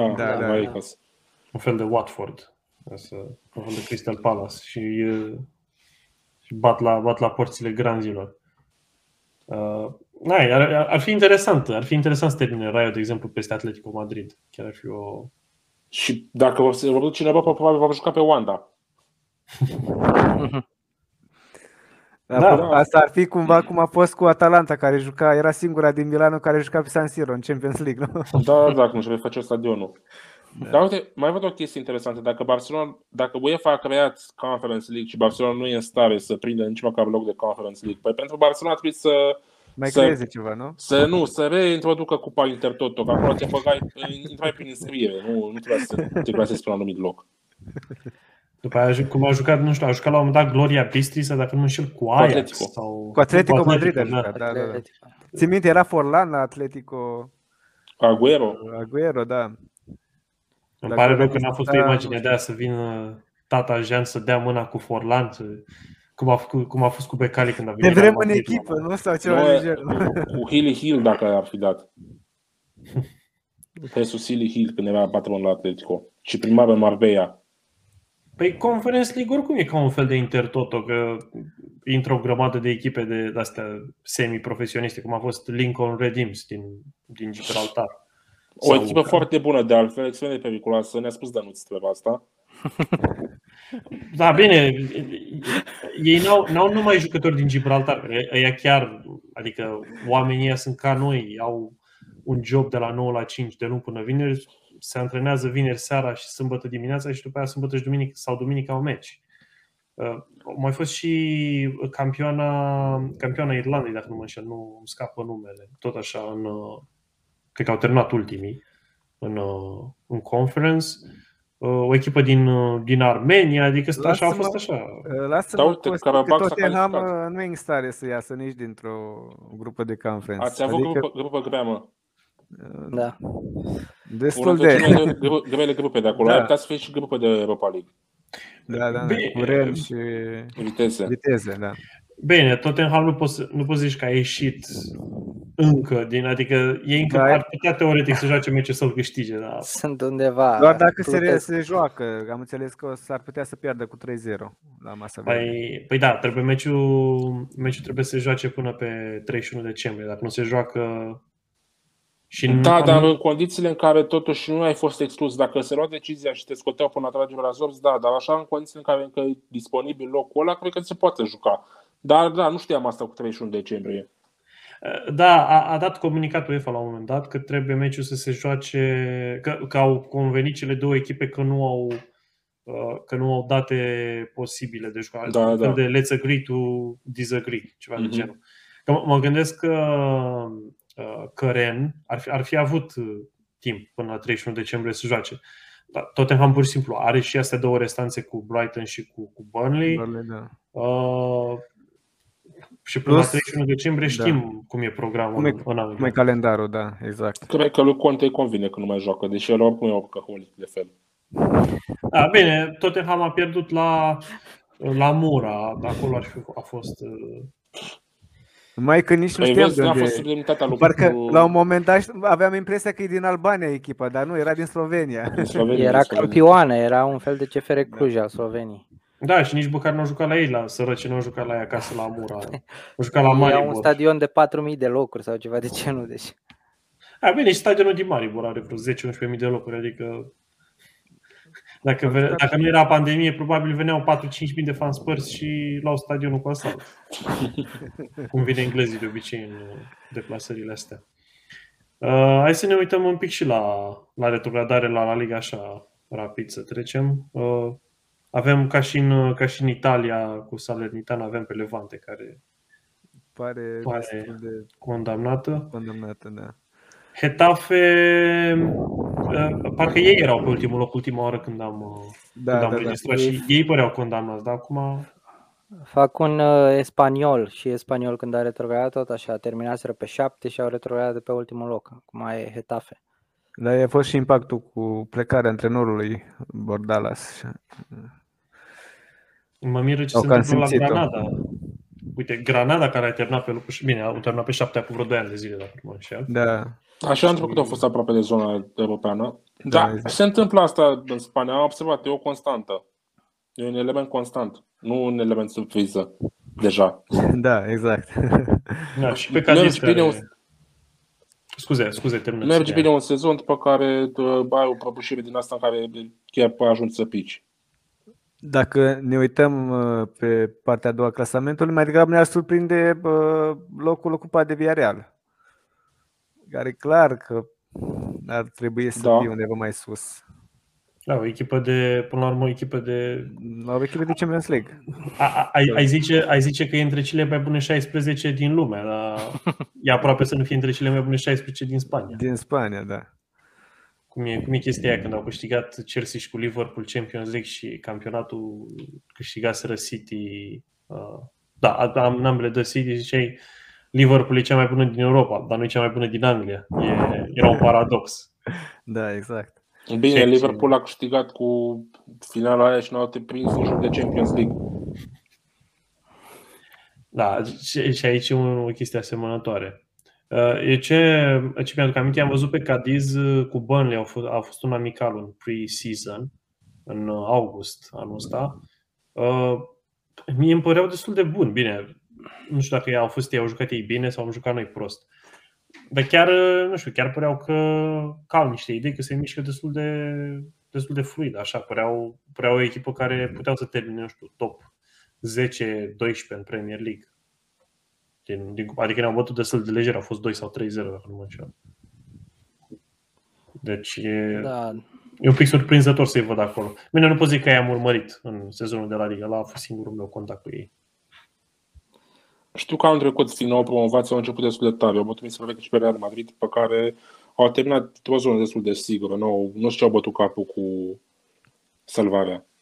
Adică a fost rezolvată din timp. Da, e... Bine, o să fie acolo, adică nu... E strânsă, foarte strânsă zona aia, noi ca în Italia. Oricine de la locul, nu știu, să zicem, de la Celta în jos ar putea să pice. Că nu-i va pe VR-ar să aibă probleme. Da, și nici cineva de mai sus nu-i văd să vină în zona aia. Poate Barcelona.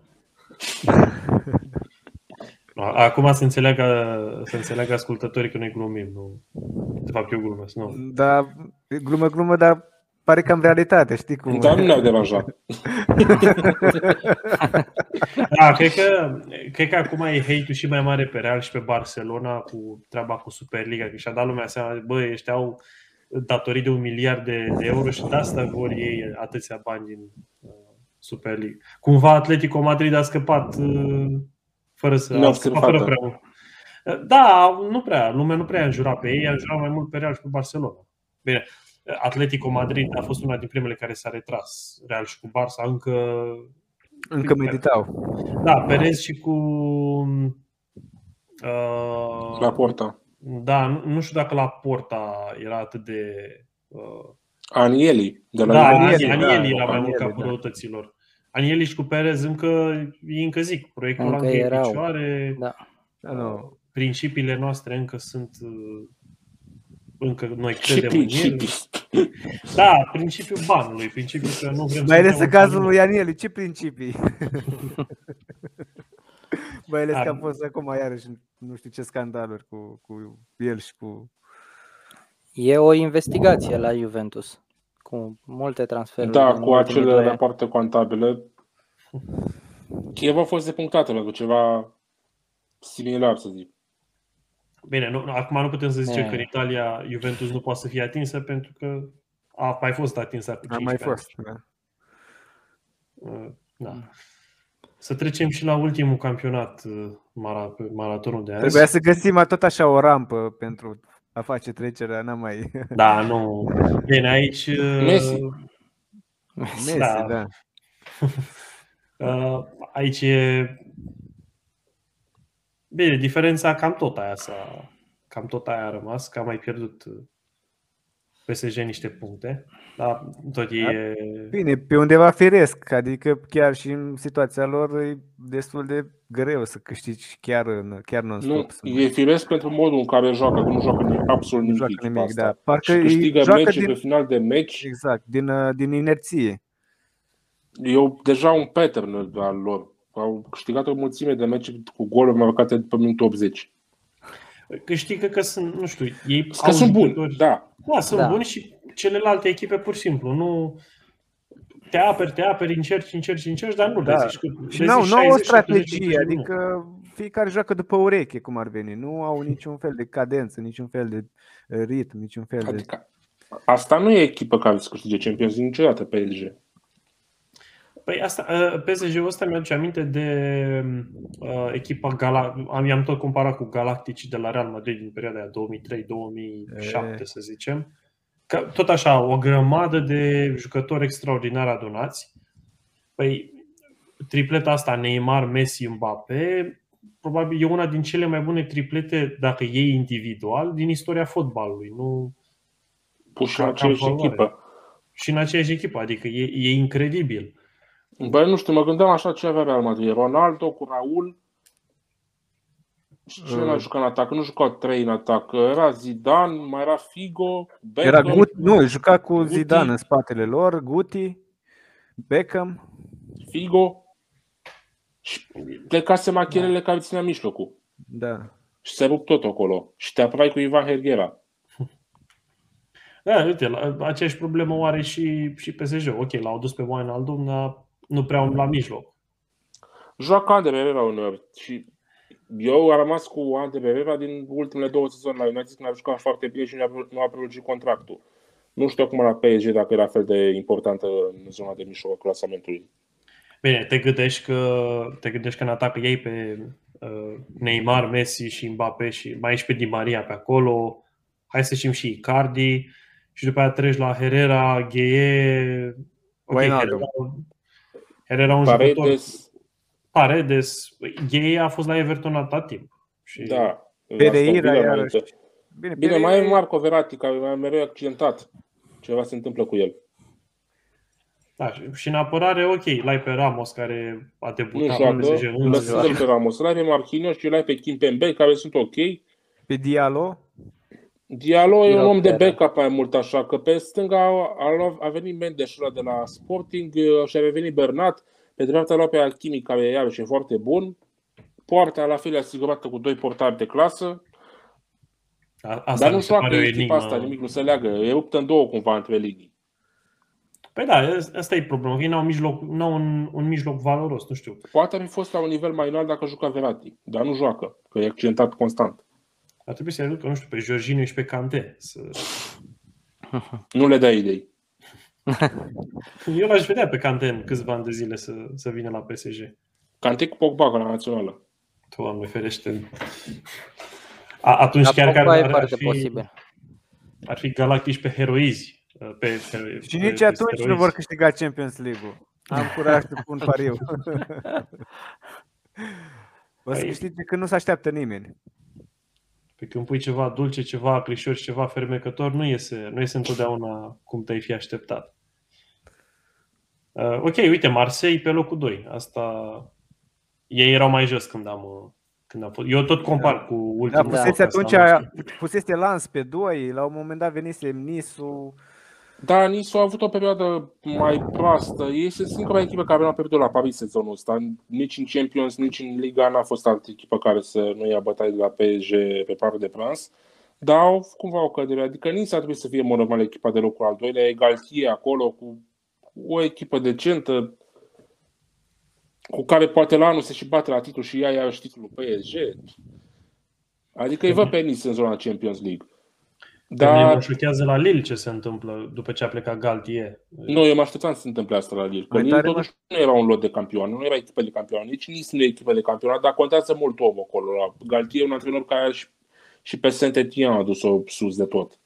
Dar niciun lot de locul 11 nu au. Nu e niciun loc de locul 11, dar uite că până la urmă s-au trezit în Champions League și s-au calificat în Champions League. Pe undeva s-au scos cât de cât.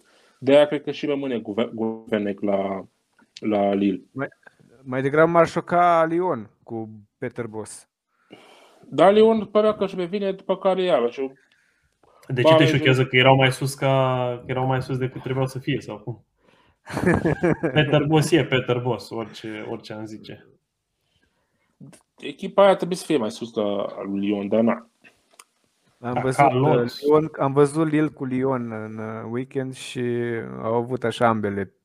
Când a jucat bine Lyon și putea să marcheze, după aia a venit un pic și a venit Lille la cârma jocului și putea să câștige, a avut destule ocazii, mai ales pe final.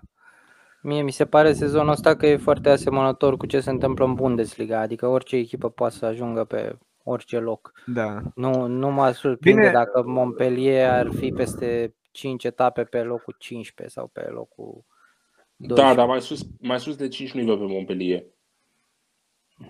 Da, dacă e cineva care se ducă acolo să se lupte pentru podium sau pentru Europa League, da, alea sunt Monaco, Lille și cu Lyon, altele nu văd. Da.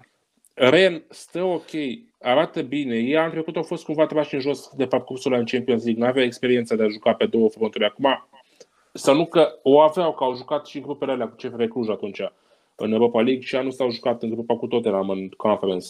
Dar nu aveau experiența de nivel de Champions League. Și cumva a clacat inclusiv Julian Stefan, care acum e la Strasbourg, mi se pare.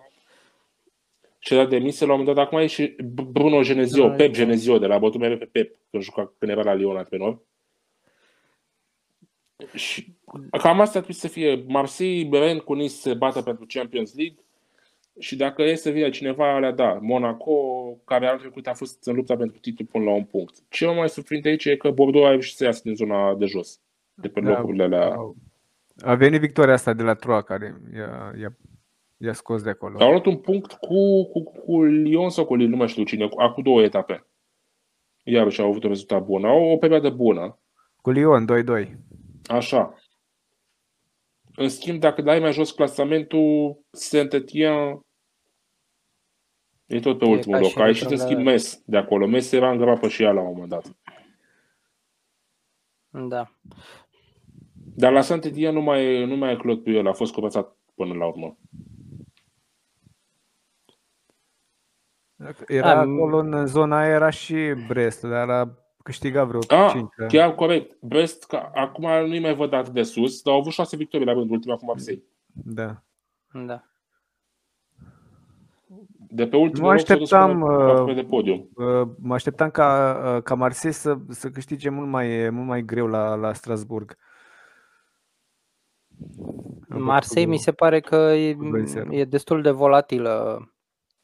Chiar dacă e pe 2 acum, am văzut și că au ieșit din Europa League.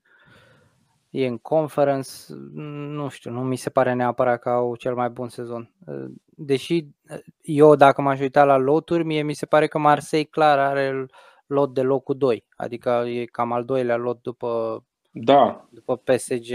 Dacă, și acolo cu dacă un discipol. Cu un discipol al profesorului El Loco. Da. Un Bielsa wannabe. San Paoli. Da. Care chiar joacă, adică sunt foarte entertaining meciurile lui Marseille. Pare un San Paoli pare un Bielsa mai modern totuși, da. San Paoli. Da, da. Deși sunt cam de aceeași vârstă, dar n-am. Ca de aceeași vârstă, doar că cu perioade mai știi că unii, mai ales politicieni, au luat fie bacul mai târziu, fie licența și dată mai târziu. Așa, poate cam așa, exact. S-a dus la cursurile profesorului Bielsa mai târziu, după ce... Culmea, Bielsa acum pare că are cele mai mari performanțe, ca să zicem așa. Parcă e cel mai stabil în perioada asta. Da. Din toată cariera lui. Bine, argentinienii mereu au fost văzuți ca niște semizei în Marseille. Bine, ei au avut cam așa în două extreme. Ori au avut antrenori care s-au apărat bine, nu știu cum a fost Herrera sau cum a fost Deschamps. Nu, la Menotti. Da, la Menotti. Sau nu, Bilardo parcă. Bilardo, scuze, invers. Da. Invers. Da.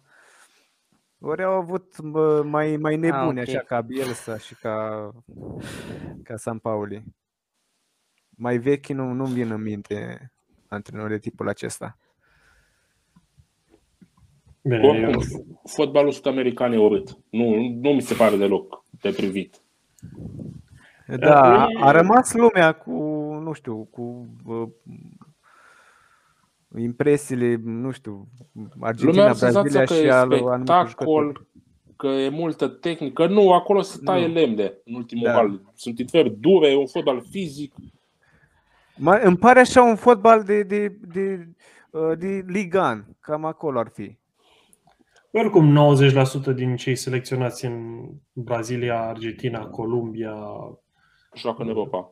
Joacă în Europa, da, exact. Nu sunt puțini care joacă în Argentina și cei care joacă în Argentina probabil au jucat toată cariera lor în Europa înainte și se retrag în Argentina. Sau sunt la început de carieră cumva și acum s-au remarcat pe acolo și exact. Sunt convocați la lot. Mă gândeam acum 10, 15, 20 de ani era foarte tentant fotbalul sud-american, adică chiar eram pasionat să mă uit la Cupa Libertadores. Acum am ani buni de când nu mai știu nimic, doar că mai aud sau mai văd un post sau o știre că m-a jucat Palmeiras finala, să mai știu eu care înainte. Urmăream, știam toate grupele, toate echipele. Dar și atunci era fotbalul dur. Da, acolo era. Doar că avea așa o altă aură și parcă era mai mult jucători, producea mai mulți jucători decât o face acum. Au plecat mincicarii adică, de Europa și au rămas de lemne. Acum nici nu mai prea mai sunt jucători care poate să plece din Brazilia, mă refer de o calitate superioară. Adică mai vedeam anumite poze pe diverse pagini unde vedeai Tevez cu nu știu care la Boca. Acum nici nu știi cine joacă la Boca. Și care ar putea să vină în Europa cu un impact. Eu nu Alvarez la River. Julian Alvarez. Da, pe Julian Alvarez. Care și național Argentinei. E jucător ofensiv, joacă atacant, dar poate juca și în spate atacantului sau bandă. Mai degrabă vezi pe cei veniți din America de Sud la echipe de plan, da, din Europa. Poate ar trebui să facem un podcast legat și de America de Sud. Nu știu câți n-ar urmări, câți oameni... Nu, sunt destui. Probabil brazilienii și argentinenii care au sunt prin România acum. Facem cu subtitrări în portugheză și în spaniolă. Vă pot recomanda eu profesori de portugheză dacă aveți nevoie. Și mădică, nu? Încheiem podcastul în atmosfera asta. Apoteotic. Și așa, vine Crăciun, vin sărbătorile, e atmosferă festivă. Ok, cred că e momentul să încheiem și noi maratonul. Bine, era și cazul. Era cazul să fie destul de lung pentru că nu ne-am mai auzit de atâta timp. În primul rând vreau să-i mulțumesc lui Gabi pentru timp. Mulțumesc și eu. Mulțumim, Gabi. Mulțumim, Gabi. Timpul e prețios și bine, a fost o plăcere să discutăm. Ca cu orice invitat de altfel, întotdeauna e o plăcere. Chiar mi-era dor, adică totuși... Am făcut și eu improvizație la un moment, dacă în tot pica conexiunea pe laptop, am făcut pe telefon rapid, așa. Da, până la urmă noi înregistrăm, e ca și cum am face un live, adică nu e... Nu edităm prea mult. Da, nu e ca și cum ne întâlnim undeva la o stație radio și... Am zis noi că înainte de a începe primul episod că o să facem într-un studio, dar totuși mai așteptăm. Da, e problema cu locația, cu... Mai ales că suntem în alte locuri ale... Da. Până la urmă am reușit și iese ceva. În cazul în care v-a plăcut, nu uitați să vă abonați. Avem o grămadă de platforme, Spotify, Google Podcasts, YouTube, o grămadă și pe SoundCloud, dacă nu mă înșel, suntem cam peste tot. Deci orice preferință aveți, noi suntem disponibili. Le mulțumesc băieților și în cazul în care nu ne mai auzim până la Crăciun, posibil să ne auzim, posibil să nu, vreau să vă urez vouă și ascultătorilor sărbători fericite. Că e greu să ne auzim în perioada următoare pentru că o să avem numai Premier League oricum. Poate să avem un episod special. Ne costumăm în Moș Crăciun facem un episod de box, genul ăsta. Ok, mulțumesc ascultătorilor, mulțumesc și vouă și să ne auzim numai de bine. La revedere. La revedere. Mulțumim. Pa, pa. La revedere.